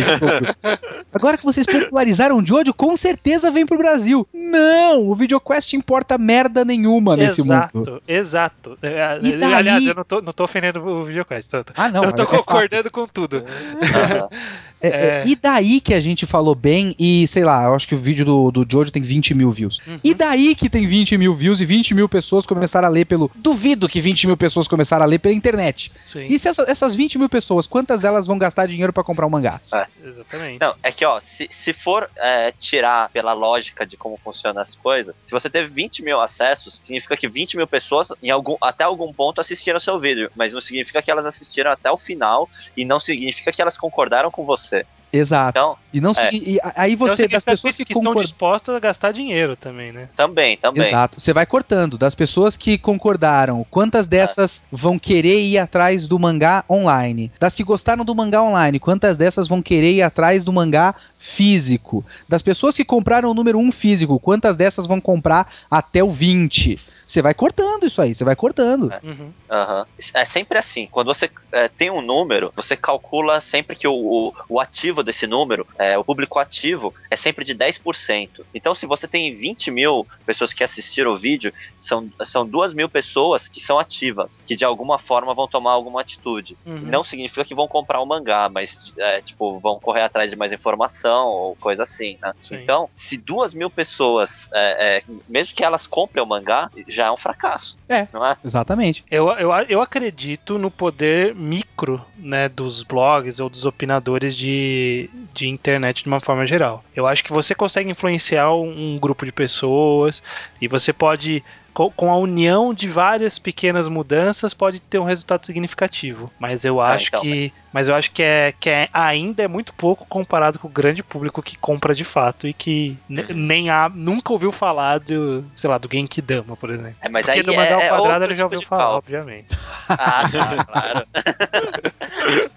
Mas, então, aí é outro tipo de, de, de cálculo, né? É porque você influenciar uma pessoa, você pode, tipo, por exemplo, eu posso fazer um post aqui e, e influenciar alguém a, a comprar algum mangá, né? Uhum. É, tá certo, pode ser que gerou 100 vendas, 200 vendas de um post que teve 10 mil acessos. Isso daí, chutando bem pra cima, muito difícil um, um post de 10 mil acessos, mas você conseguiu 100 vendas nesse negócio aí. Já tá, já tá no lucro, já tá conseguindo um, Uhum. um negócio bacana. Mas o principal é a exposição. É, é porque, em geral, quando você faz um blog, quando você faz é, alguma coisa voltada para um público, está está buscando o pessoal especializado mesmo, que é o pessoal que, que se interessa pelo assunto e que corre atrás, faz Uhum. alguma coisa. Então, é, se- mesmo se que você não consiga pegar o público inteiro, se você conseguir pegar o pessoal ativo desse grupo, ele vai conseguir eh, expandir para mais pessoas. Uhum. Com Não, sorte. Com sorte. Com É. sorte.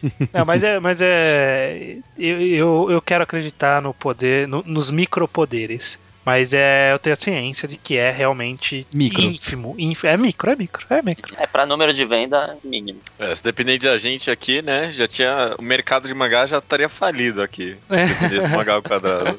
Teria lançado as coisas mais hipsters possível. Ah, cara, eu vou vou te falar que, olha, judeu, a gente vai ter que fazer um editor um dia, lançar os mangás, eu tenho certeza que a gente vai ficar rico. Ah, é, vai. eu também acho, viu? É, Eu acho que vocês iriam comprar a Conrad e fazer o que ela fez uma vez já. né? É, mais ou menos.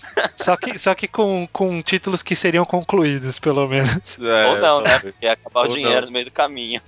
É. O cara já tá gorando o negócio. Não, ele nem tenho dinheiro pra começar, ele já quer que eu já não tenho dinheiro depois que eu tiver o dinheiro. Né? Olha que filho da mãe. Mas é claro, ó, você já gasta o dinheiro pra conseguir a licença, que não é barato, né? E é um dinheiro que você ainda não tá lu- lucrando nada em cima dele, né? Uhum. Então, você já gastou dinheiro pra comprar a licença. Aí você gasta na gráfica, que também é um dinheiro que ainda não vai, não vai voltar pra você é, em pelo menos dois meses, aí três meses, dependendo do, do tipo de distribuição que você faz. Aí você manda pra banca, espera o retorno de venda. Quando chega o retorno de venda desse negócio, aí você descobre que não vendeu o suficiente para bancar é, o custo. Aí você, você olha para essa planilha de cálculo e fala: Putz, e agora? Como é que eu vou lançar o próximo? Não lança. Não, não, não, não- não vai ser assim que vai acontecer, porque quando a gente fizer, a gente vai fazer os, os mangás à mão, a gente vai cortar a gráfica, a gente vai pegar uma galera pra passar nos terminais de ônibus e na- nas estações de metrô vendendo numa cestinha, Aham. Trufa e mangá. Olha, eu tava pensando outro dia que esses, esses mangás que o pessoal pede muito, a gente podia começar a fazer é, on demand. Tipo, você quer Jojo, então você vai pagar 150 mil reais pra você ter só pra você até o número 15, tá bom? Eu, eu quero um dia é, tomar a discussão sobre a possibilidade de hoje dos crowdfundings, dos Kickstarter da vida, de funcionar isso no licenciamento de mangás, não sei. Mas isso já é um outro assunto. Uma hora É, de podcast já, uma Tá, hora e meia. uma hora- é, eu- que me vou me fuder na edição. Ah, então vamos continuar. Muito obrigado pela participação, Leonardo Kitsune, Fábio Sakuda. Foram, Valeu, valeu. foram participações imprescindíveis. Acho que a gente fez aqui quase que definitivo, o podcast definitivo sobre o mercado de mangás, pelo menos para entendê-lo. Eu acho que precisa. Muita gente vai ter muita informação que não sabia. Eu aprendi um monte de coisa aqui. Aham, eu também. E muito obrigado. Vocês querem Valeu, deixar um valeu. recadinho pro público aí, alguma coisa? Acho que se a gente falar genkidama.com.br, cobre os dois, né, Sakuda? Cobre os dois, é, É isso aí. certeza. Acessem o genkidama.com.br. É, toda quinta-feira a gente está fazendo Fala Otaku, programa ao vivo é, de bate-papo sobre quadrinhos. O estranho ainda precisa participar, mas o, o judeu já participou três vezes. três Nossa, não, vezes, acho que não né? foi tudo isso, Não, não. foi uma Duas só. Não, não. eu- pelo menos duas vezes eu já vi ele A lá. gente teve um que, que foi sobre diferença de mangá e anime, o judeu ficou puto porque não foi do, jeito que ele queria. Não, não, não. Que exagero também. Eu lembro Não. disso aí, hein? É, eu, eu lembro que teve um que ele falou e no outro ele não deixaram ele falar nenhuma vez. que sacanagem. Assim como dessa vez, o, o judeu falou pouco, né? É, ele tá, É, é, eu- meu sidekick, né? Olha aí! Tá ótimo. beleza. É, mas é igual o Robin mesmo. É igual o Robin. O Robin fazia mais participação que o Batman. Olha aí. Bom, enfim. Ah, então- o- o- Então o- eu sou o Batman, na verdade. Então é isso. Ok, ok, ok. A, a- a música já subiu nesse ponto aqui. ah, claro. Né? Terminar-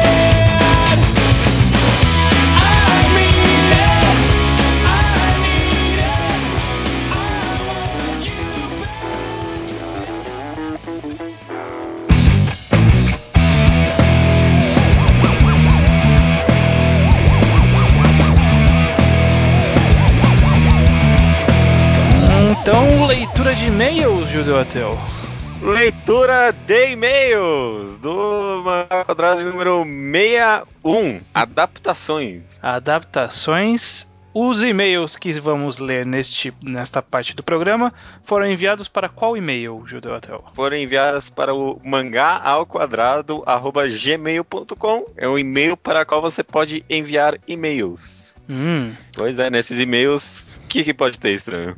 É, nesse e-mail você pode enviar seus comentários sobre o último episódio, você pode enviar seu Slowpoke Report, que é quando você nos notifica que você leu algum mangá que a gente recomendou no passado. É, pra saciar o nosso ego aqui, né? É, pra, gente conversar um pouco sobre, né? É legal ver as pessoas entrando nesse mundo dos mangás. Aham. E também pode enviar sua recomendação do ouvinte, que é veiculado a cada três ou quatro programas, como vai ser o caso agora. Aham. Você manda por áudio sua recomendação e aí, se for boa o suficiente, nós esco- eh, escolhemos. Como foi o caso da Lobo Paranoico, há alguns programas atrás. aham. E inclusive é algo que a gente esqueceu de avisar, né, Judeu? Porque ela já escolheu qual mangá que a gente vai enquadrar em num futuro não muito distante. Já escolheu, a gente vai avisar agora?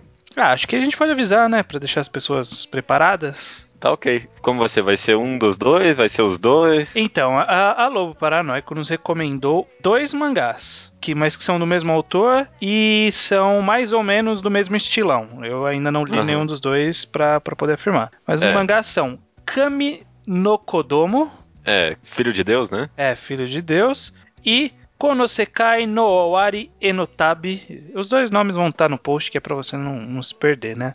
Mas esse Aham. outro é o Jornada para o Fim do Mundo.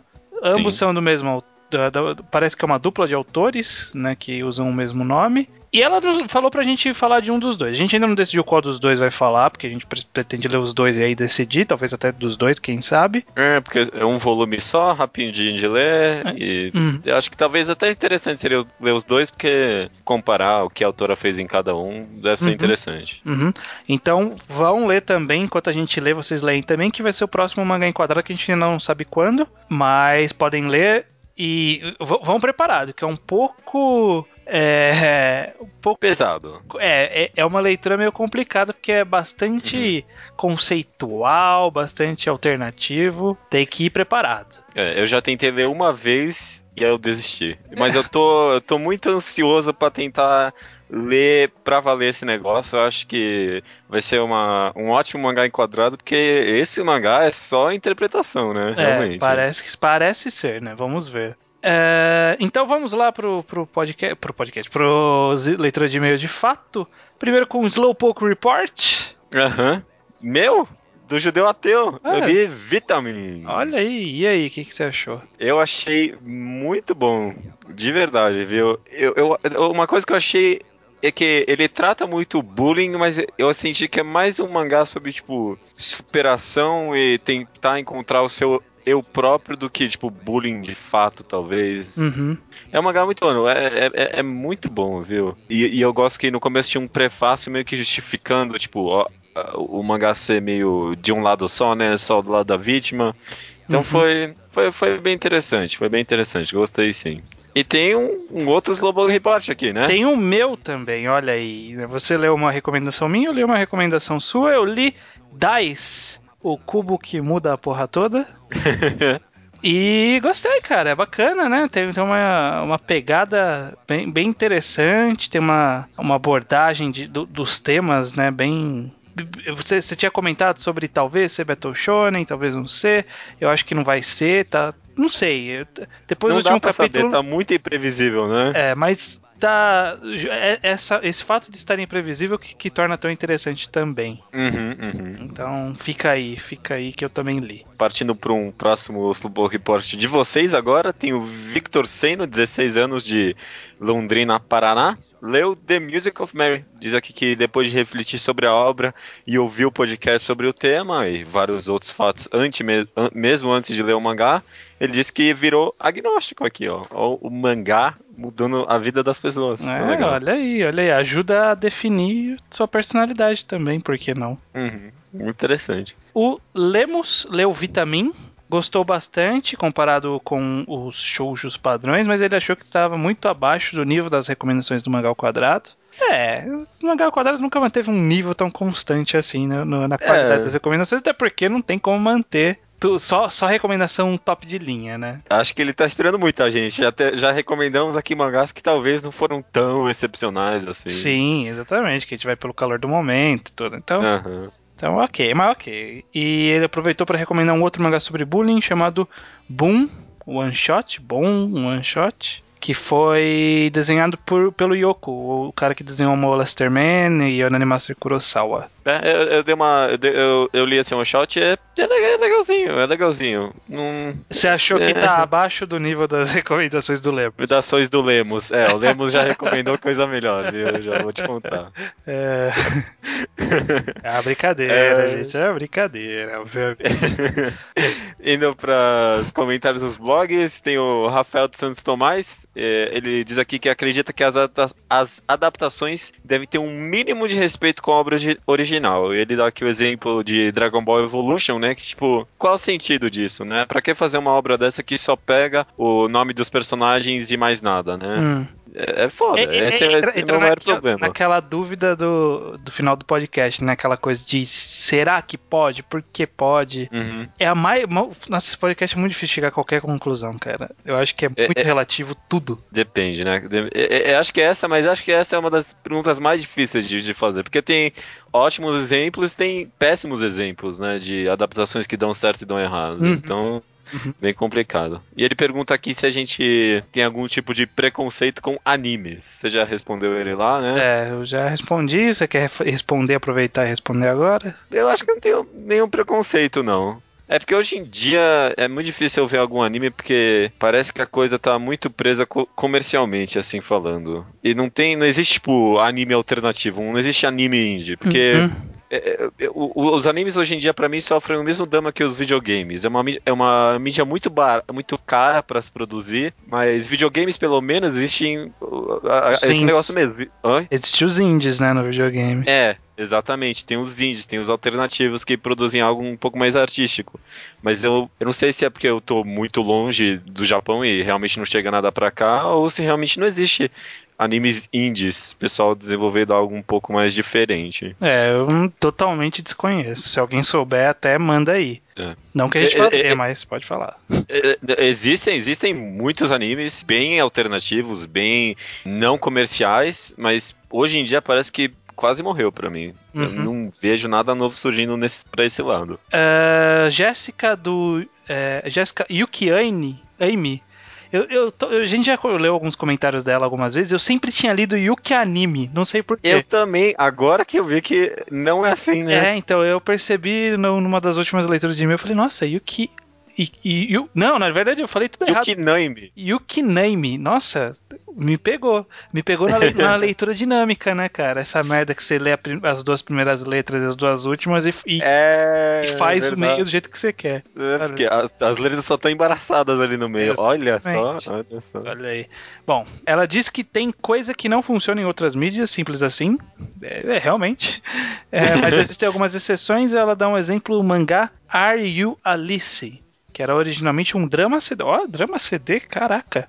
Essa é uma mídia que eu não tenho o menor contato. Nada, nada, né? Nossa, Até que porque pariu. tem como, né? A gente vai ouvir o áudio e ler uma legenda, que não tem como. É, qual o sentido? Então faz o livro de uma vez, né? Pra, pra gente, pelo menos, não tem muito sentido. Ah, se bem que tem interpretação na voz. Não sim, sei, não sim, sei. tem um pouco. De vez em quando eu dou uma ouvida na- naqueles vômics que saem de alguns. Uhum. Eu vi um de Nisekoi que eu achei legalzinho. É. Não, mas eu não me deu muita vontade de ler Nisekoi, Ah, não. não, não, nem leia. Nem leia. O próximo é o Lemos, que dá o bom exemplo de, do mangá da visual novel Fate Stay Night, Hum. que muita gente fala sobre ela. É, Eu, eu não entendi exatamente o que ele quis dizer com isso, mas parece que é, visual novel tem várias rotas que você pode seguir, né? Tipo, Uhum. você vai fazendo escolhas e você pode pegar várias eh, rotas. E o mangá pegou meio que duas rotas e, tipo, mergiu numa só, em vez de seguir uma rota só e contar a história. Ah, então, é, tipo, mangá. é esse negócio do. É que eu já ouvi falar que esse Fate tem vários, vários títulos, mas eu achei que era tipo o mesmo mundo, alguma coisa. Então Uhum. tem, tem algo desse jeito? Interessante. É, porque. eh, Não, visual novel. Até onde eu entendo é exatamente isso. Todas você vai são escolher... assim? É, até onde eu. Ah, Será? eu não vou, vou falar todas, mas Ah, acho, acho que a que maioria. não, acho que o não. conceito é esse mesmo. Será? Eu acho que, que o, o Fate Stay Night aí, que deve ser especificamente, porque eu nunca tinha ouvido falar de algo assim. A não ser aqueles livros jogos que tinha antigamente. Será que é um É, esquema então, assim? então, então, acho que a ideia é essa. Hum. Não sei, não sei, não vou, não vou implicar nada aqui, mas Aham. acho que é, é- é- é por esse lado mesmo. É, ele diz aqui também que gosta bastante de finais alternativos, segundo as palavras dele aqui mesmo, ele diz que são novas histórias se finalizando e não dois formatos da mesma história se finalizando, assim. Uhum. É, quando você dá um final alternativo, você meio que cria a história própria. É, bacana, só tem que fazer sentido esse final alternativo, né? Tem que se justificar. Uhum. É, Zé, ele acredita que as adaptações de mangá para animes possuem mais um sentido de lucrar em cima de uma marca já existente do que uma divulgação de fato, né? Como foi o caso dos mangás de Tengen Toppa Gurren Lagann e o de Puelamagi Madoka Mágica. É, faz bastante sentido isso que ele falou. A- não- Até porque tu Tengen Toppa Gurren Lagann tem dois mangás, né? Ah, é? É, no Brasil, inclusive, tá saindo os dois. A capa é idêntica, o mesmo, o mesmo estilo, mas são dois mangás diferentes. É, por duas pessoas diferentes, é? É, não sei se são duas pessoas diferentes, mas são dois mangás diferentes. Ah, tá bom. E é, não, mas faz bastante sentido isso aí, porque é, é, na hora a gente falou, eu falei pelo menos, eu acho que eu lembro que eu falei que é para divulgação, mas acho que é mais pra lucrar em cima. Pelo menos É. o caso de Madoka Mágica faz bastante sentido, porque o mangá saiu depois do anime, né? Uhum. Então. É, saiu junto, parece. Parece que Adoro, era meio que sei. simultâneo, não sei, não sei. Enfim, é, ele também acredita que em mangás, o nível, ó, nas palavras dele, em mangás o nível de suspensão de descrença é maior. Em alguns casos não é necessário se mostrar como certo movimento foi feito e pode-se brincar com fundos abstratos, textos e onomatopeias mais livremente. Que é aquilo que a gente falou sobre a mídia do mangá ter um- uma linguagem que ela difere das outras linguagens e que a gente tem que conversar um dia sobre isso. Mas que Aham, a, a- é, a ideia é justamente essa. Há uma linguagem diferente que pode ser utilizada e que deveria ser utilizada. É, que é o caso que ele deu aí, né? Uhum. Concordo, concordo. Tem, tem muita coisa pra fazer ainda. Uhum. É, partindo pros e-mails, e-mail do nosso amigo já Narak. Ele diz aqui, ó. é, como eu ainda leio mais livros do que mangás, tenho mais experiência com as adaptações deles para os filmes. E posso dizer que a maioria é escabrosa. Ele dá exemplo de Percy Jackson, Eragon, o Guia, de, o Guia dos Mochileiros das Galáxias. É, mas existem algumas que são joias, como, como é o caso do Senhor dos Anéis, uma obra que se pensava impossível de ser transferida para a TV, mas como todos concordam, foi uma adaptação praticamente perfeita. É, o, caso do Senhor dos Anéis é muito curioso mesmo, porque falou já uma vez que, tipo, Pum Pum só poderia existir no, no mangá. Não tem como fazer. Mas, cara, É. vai que um dia alguém vem, modifica a história suficiente pra tornar a adaptação possível. Não dá pra saber, né? Então, É. talvez o Pum Pum, quem sabe um dia tenha uma adaptação boa. O difícil é saber fazer, né? Eu acho que eu não consigo imaginar, mas alguém, quem sabe, um dia consiga, né? Sim, não sei. e consiga fazer funcionar, sabe-se lá Aham. como. O Watchmen também era assim, né? Eu, eu acho o filme muito bem, uma, uma ótima adaptação, e se dizia: Esse aqui ninguém nunca vai adaptar, É. adaptar pro cinema. Eu, eu, go, eu acho que como roteiro, como estrutura de filme é bom, mas ele tem vários problemas. Por exemplo, os Dias, aquele É. magrelinho, péssimo ator, não convence ninguém como os Dias, mas. Mas eu, eu, eu acho um bom filme, eu acho muito ah, bom. sim, eu até, até, até me diverti com o filme, eu abstraí É. a má atuação do cara. Ele, ele tem vários pontos positivos. E, e, o Narak continua falando aqui, ele disse que a ideia do episódio 69 gostou, né? Gostou da ideia do episódio 69 e disse pra gente chamar o urso. Quem sabe, né? Quem, Quem sabe, a gente pode chamar o Rubio. Eu já, É. falei, já conversei muito sobre hentai com o, o Rubio. Te- Rende papo, viu? Não tô nem brincando. Olha aí, hein? A gente pode chamar os dois também, né? Agora que já virou costume, né? É, né? Agora a gente vai trazendo os personagens de volta aqui. É, ele, ele diz que tá lendo Toriko, já tá no capítulo 111. E ele pergunta se a gente conhece algum H de RPG pra recomendar pro amigo dele. Olha, nunca vi, cara. Me, me pegou desprevenido aqui. Eu não, eu não. Agora eu não sei. Tem o, muita gente fala muito bem daquele anime. Como é que era o nome agora? Sword Art Online? É. Muita gente não que fala é- bem. É, eu acho que Mas- de outro, outro esquema. Eu, eu já ouvi gente falando que quem gosta de RPG pode gostar desse anime, viu? Bom, Não sei. Não sei, não sei. Eu, tô, eu, não- eu vou me abster porque realmente não conheço nada. É, melhor ficar quieto mesmo. E pergunta se é, como seria a adaptação do mangá ao quadrado pra vídeo. Se vai rolar.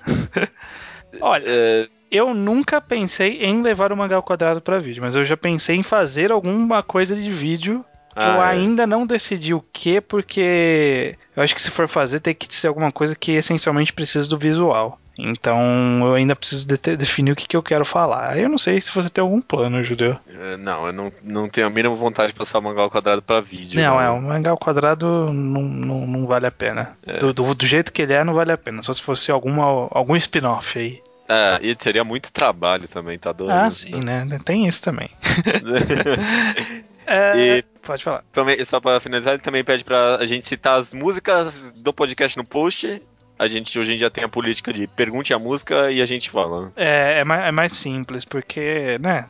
Eu acho que não combina muito ficar misturando os temas assim, e aí, tipo, nos comentários a gente tá lá pra responder se for, se for o caso. Uhum, uhum. Desvirtua um pouco mesmo. Hum, é, vamos lá pro e-mail do Leonardo Fuita, que ele achou que o podcast ia ser mais sobre manga- adaptação de mangá para anime, mas a gente fez o caminho inverso. Aham. Ele falou, creio eu que foi por não serem tão inseridos em anime, ou foi engano meu. Cara, o meu caso talvez seja, mas eu acho que o do judeu não nece- necessariamente. Não, eu, eu, eu acho mais interessante. Eu, não é que eu acho mais interessante, mas eu acho que se fala menos do oposto, então por isso que é interessante comentar, É, né? além além Já do que, fa- esse aqui é o mangá ao quadrado, né? É. A, a mídia de destino teria que ser o mangá, necessariamente. o, objetivo final, né? É, tá exatamente. Mas ele falou também que a gente poderia chamar alguém entendido na mídia do anime pra fazer um programa no futuro de- sobre esse tema. Vamos, vamos ver, quem sabe. É, não é uma má ideia, talvez. Sobre o problema de adaptações, eu acredito que os autores façam apenas cópias dos storyboards para dentro de um mangá. Recentemente adquiri uma doca mágica da New Pop e é exatamente igual ao anime. Ok, que tem um rótulo de melhor anime de 2011, que não tenho certeza do ano, é, mas eu acho que um pouco de mudança seria válida. Como quem sabe uma maior ambientação antes do famoso episódio 3 da série, que acontece logo no primeiro volume. Não sei, Uhum. talvez um pouco mais de ousadia do autor pudesse ser importante nessa mudança de mídia.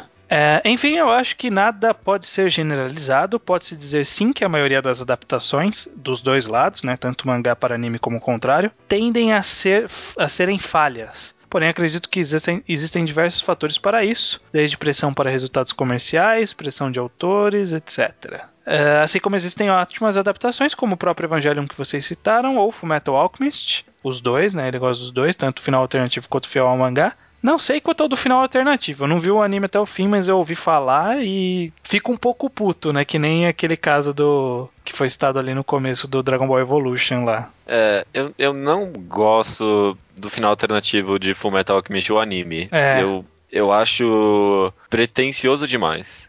não, nossa, até pra mim, eu não. É. Parece que o cara queria ser profundo jo- e. Jogou, né? Tipo, totalmente É. a, a conclusão que ele chegou. Aham. E teve também uma reaproveitação de personagens durante o anime totalmente desnecessária. Uhum. Depois, quando eu descobri que o anime. O mangá continuou e o anime tinha parado, foi que me fez sentido, porque estavam reaproveitando tantos personagens, porque eram personagens que tinham morrido, mas no anime eles continuaram usando assim até nunca. e surgiram. Nossa, o ani- é ruim esse anime, eu não gosto, viu? É. Eu não gosto. É, ele também cita Jojo, que foi o anime, né, que teve ano passado. Disse que é uma boa adaptação, inclusive nos recomendou no final do e-mail. Uhum. É, eu não vi também. Não, não, não sei se eu pretendo ver, não, pelo menos não no futuro tão recente. Mas pelo que eu pouco vi, parece que é uma adaptação muito interessante porque ele, ele, ele adquiriu uma linguagem totalmente diferente. Aham. Ele fez um. Pegou e colocou a animação, só que manteve a essência. Parece que foi uma coisa bem interessante. Foi uma experimentação bem legal. É, Eu também não vi, mas o pessoal fala muito bem e ninguém botava fé, né? Exatamente. Ninguém, nossa, ninguém botava fé.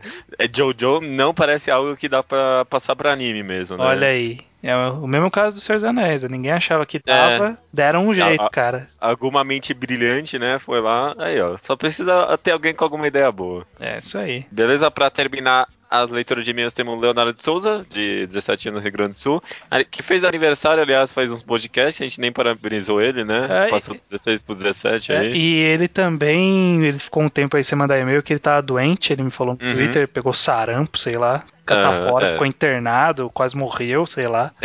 Melhoras Espero aí, que né? esteja bem já. É, ele diz aqui que acredito que o ideal seria ter adaptações com máximos de valor artístico.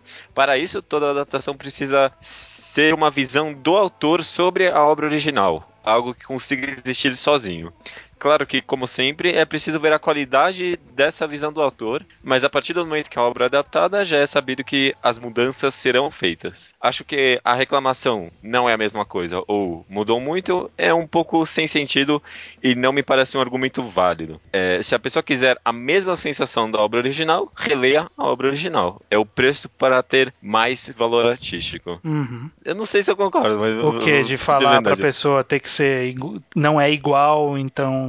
Ok? Não, não. Pode reclamar Eu, eu, disso. a- eu acho que a, a pura reclamação de ah, não é a mesma coisa é, é inválida, mas eu acho que quando vai pra pior, talvez essa reclamação cria um pouco de sentido. É, ele fala Que- que disso é que nem- agora. Lê, É, lê então, esse parágrafo aí. Vamos ler, vamos ler. O problema é quando há uma mudança para pior. É, se a adaptação ficar pior que a obra original, o sentimento de insatisfação é enorme, já que havia potencial para algo melhor. Porém, é preciso ver o objetivo do autor da adaptação para mudar. Se a mudança, mesmo para pior, se mostra necessária para a nova mídia ou até interessante para um novo significado para a história, pode ser extremamente válido. É, diz aqui que não li o mangá de Akuno Hana, mas dizem que é, mudou muita coisa do mangá. E mesmo assim, acho que o anime, acho o anime muito bom e sinto que as mudanças foram para dar uma nova visão à história. Eles roubaram, entre aspas, o nome para fazer sua própria história, mas a nova possuiu muito valor e o roubo até se justifica. Uhum. É, eu, eu acho que ele chegou aqui com uma boa conclusão, que é tentar encontrar sempre o objetivo da adaptação, que meio que conversa com aquilo que a gente sempre fala sobre intenção autoral, né? Uhum. Tipo, qual foi a intenção da obra em adaptar? Será que alcançou isso? Mas talvez entre na mesma complicação que a gente tem com, a com a intenção, porque às vezes, e se a intenção do cara for uma intenção porca?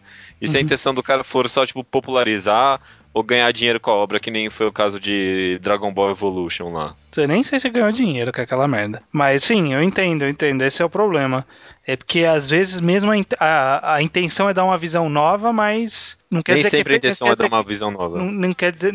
Às vezes o cara né, acaba nem conseguindo fazer uma visão tão nova assim, ou a visão nova contraria muito a visão original, que foi o caso de Fu- Full Metal, por exemplo. Uhum. É, é bem complicado. Eu acho que, que esse é um tipo de assunto que é, tipo, caso a caso total, assim. Talvez, né? É difícil Talvez chegar seja. numa conclusão genérica, né? Porque tem tantas variáveis, tem tantos, tantas formas de se abordar. Não sei, não sei. E- esse é o tema que eu menos tenho resposta pra qualquer coisa. Tá ótimo, eu acho que foi uma ótima discussão. Às vezes a melhor coisa é não chegar a conclusão nenhuma mesmo. É, pelo menos só pra dar uma esclarecida nas ideias e, e tirar algumas certezas quando não se deve ter certezas. Aham. E Esse o é o programa. programa de número. É, pode falar. Por favor, por favor. O não, por programa favor. 62 tá bem, bem, bem difícil, assim, porque tem pouca coisa.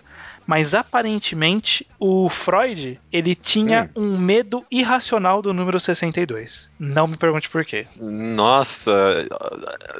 ok. Como que alguém descobre que tem medo de um número? Tipo, talvez era tipo. Já viu aquele filme 23? Ah, não, não vi. Aquele do. Com, Jim Carrey. Como é que é? Com o Jim Carrey. Chega uma hora que o cara fica muito paranoico com o número 23. Vai ver ele, tipo, tinha algo assim. Ele começava a ver o número 62 em, tipo, em tudo, em tudo. E ele começava a ter medo toda vez que aparecia o 62. Ok, né, cara? Sei lá. Não, eu só tô freudiando o Freud aqui, só tô tentando. Ó, só tô parece que ó, o Freud ele não. Ele jamais ficava em um hotel com mais de 62 quartos. Caraca, deve ser boato de TV fama da época também. Eu não sei, porque se eu jogar Freud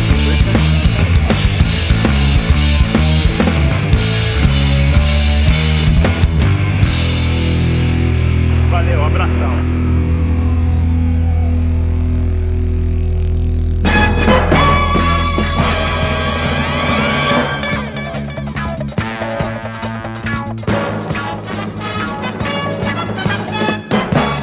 Sakuda. Como o Kitsune já teve duas vezes aqui nesse programa, ele já fez duas recomendações, você só veio uma vez, essa é a segunda. Sua recomendação. Ah, então, é, a minha recomendação, eu, eu tava meio em dúvida do que, é que eu ia recomendar, porque foi meio em cima da hora, Mas aí eu lembrei, né? Saiu o Combo Rangers, Somos Heróis, né? Hum, Pela JBC, que sa- foi feito via crowdfunding, né? hum. crowdfunding e é bacana pra caramba, é legal. Eu apoiei no projeto, né? E já recebi a edição autografada e tal, né? Ficou legal pra caramba. Quem conhecia o Combo Rangers da época é, vai lembrar bastante porque é o mesmo clima. Eu gostei pra caramba disso. Acho que quem não conhece também, como é um novo início, é legal pra caramba, é bom pra acompanhar agora e como acho que vai ter mais volumes, vai ser legal de, de, de ver. É, pa- parece que já foi financiado o segundo, pelo menos. Eu, Parece que já até o terceiro, o, o que me falaram lá, e como é cara acima do Kitsune, eu confio. eu realmente não tinha nenhuma informação sobre isso. O. Essa é uma informação inédita no Mangá Quadrado. É. Primeira mão! Exclusividade. É bom você publicar rápido, hein? Olha só.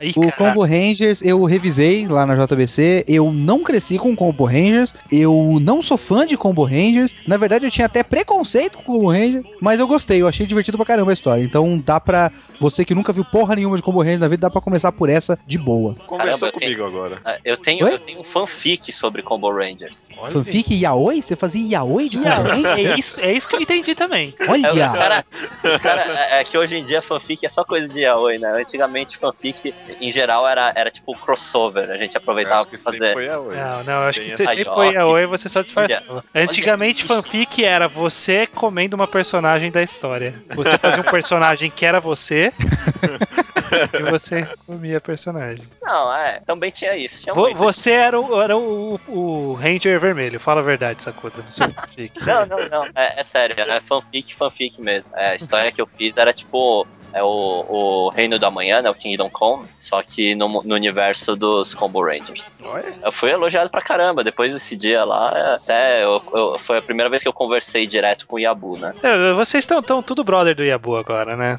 Kitsune tava lá do lado do cara. Opa. É, É nóis. O Yabu já é mano. Daqui a pouco eu tô no, no Nerdcast, vocês nem sabem. olha aí. Tava negociando porra nenhuma. Aí, somos hipsters aqui, já tínhamos o Kitsune no Mangá ao Quadrado antes de ir pro Nerdcast. Olha só, hein? Aí, ó. Tá fazendo o caminho underground pro mainstream. Eu sou foda. É, mas muito bem, agora sim, muito obrigado pela participação dos dois. E, eh, espero vê-los novamente por aqui em outras ocasiões. Só chamar. E judeu, Tchau. Ah, até semana que vem. Até semana que vem. semana que vem. Falou! 秘密戦隊ゴーレンジャー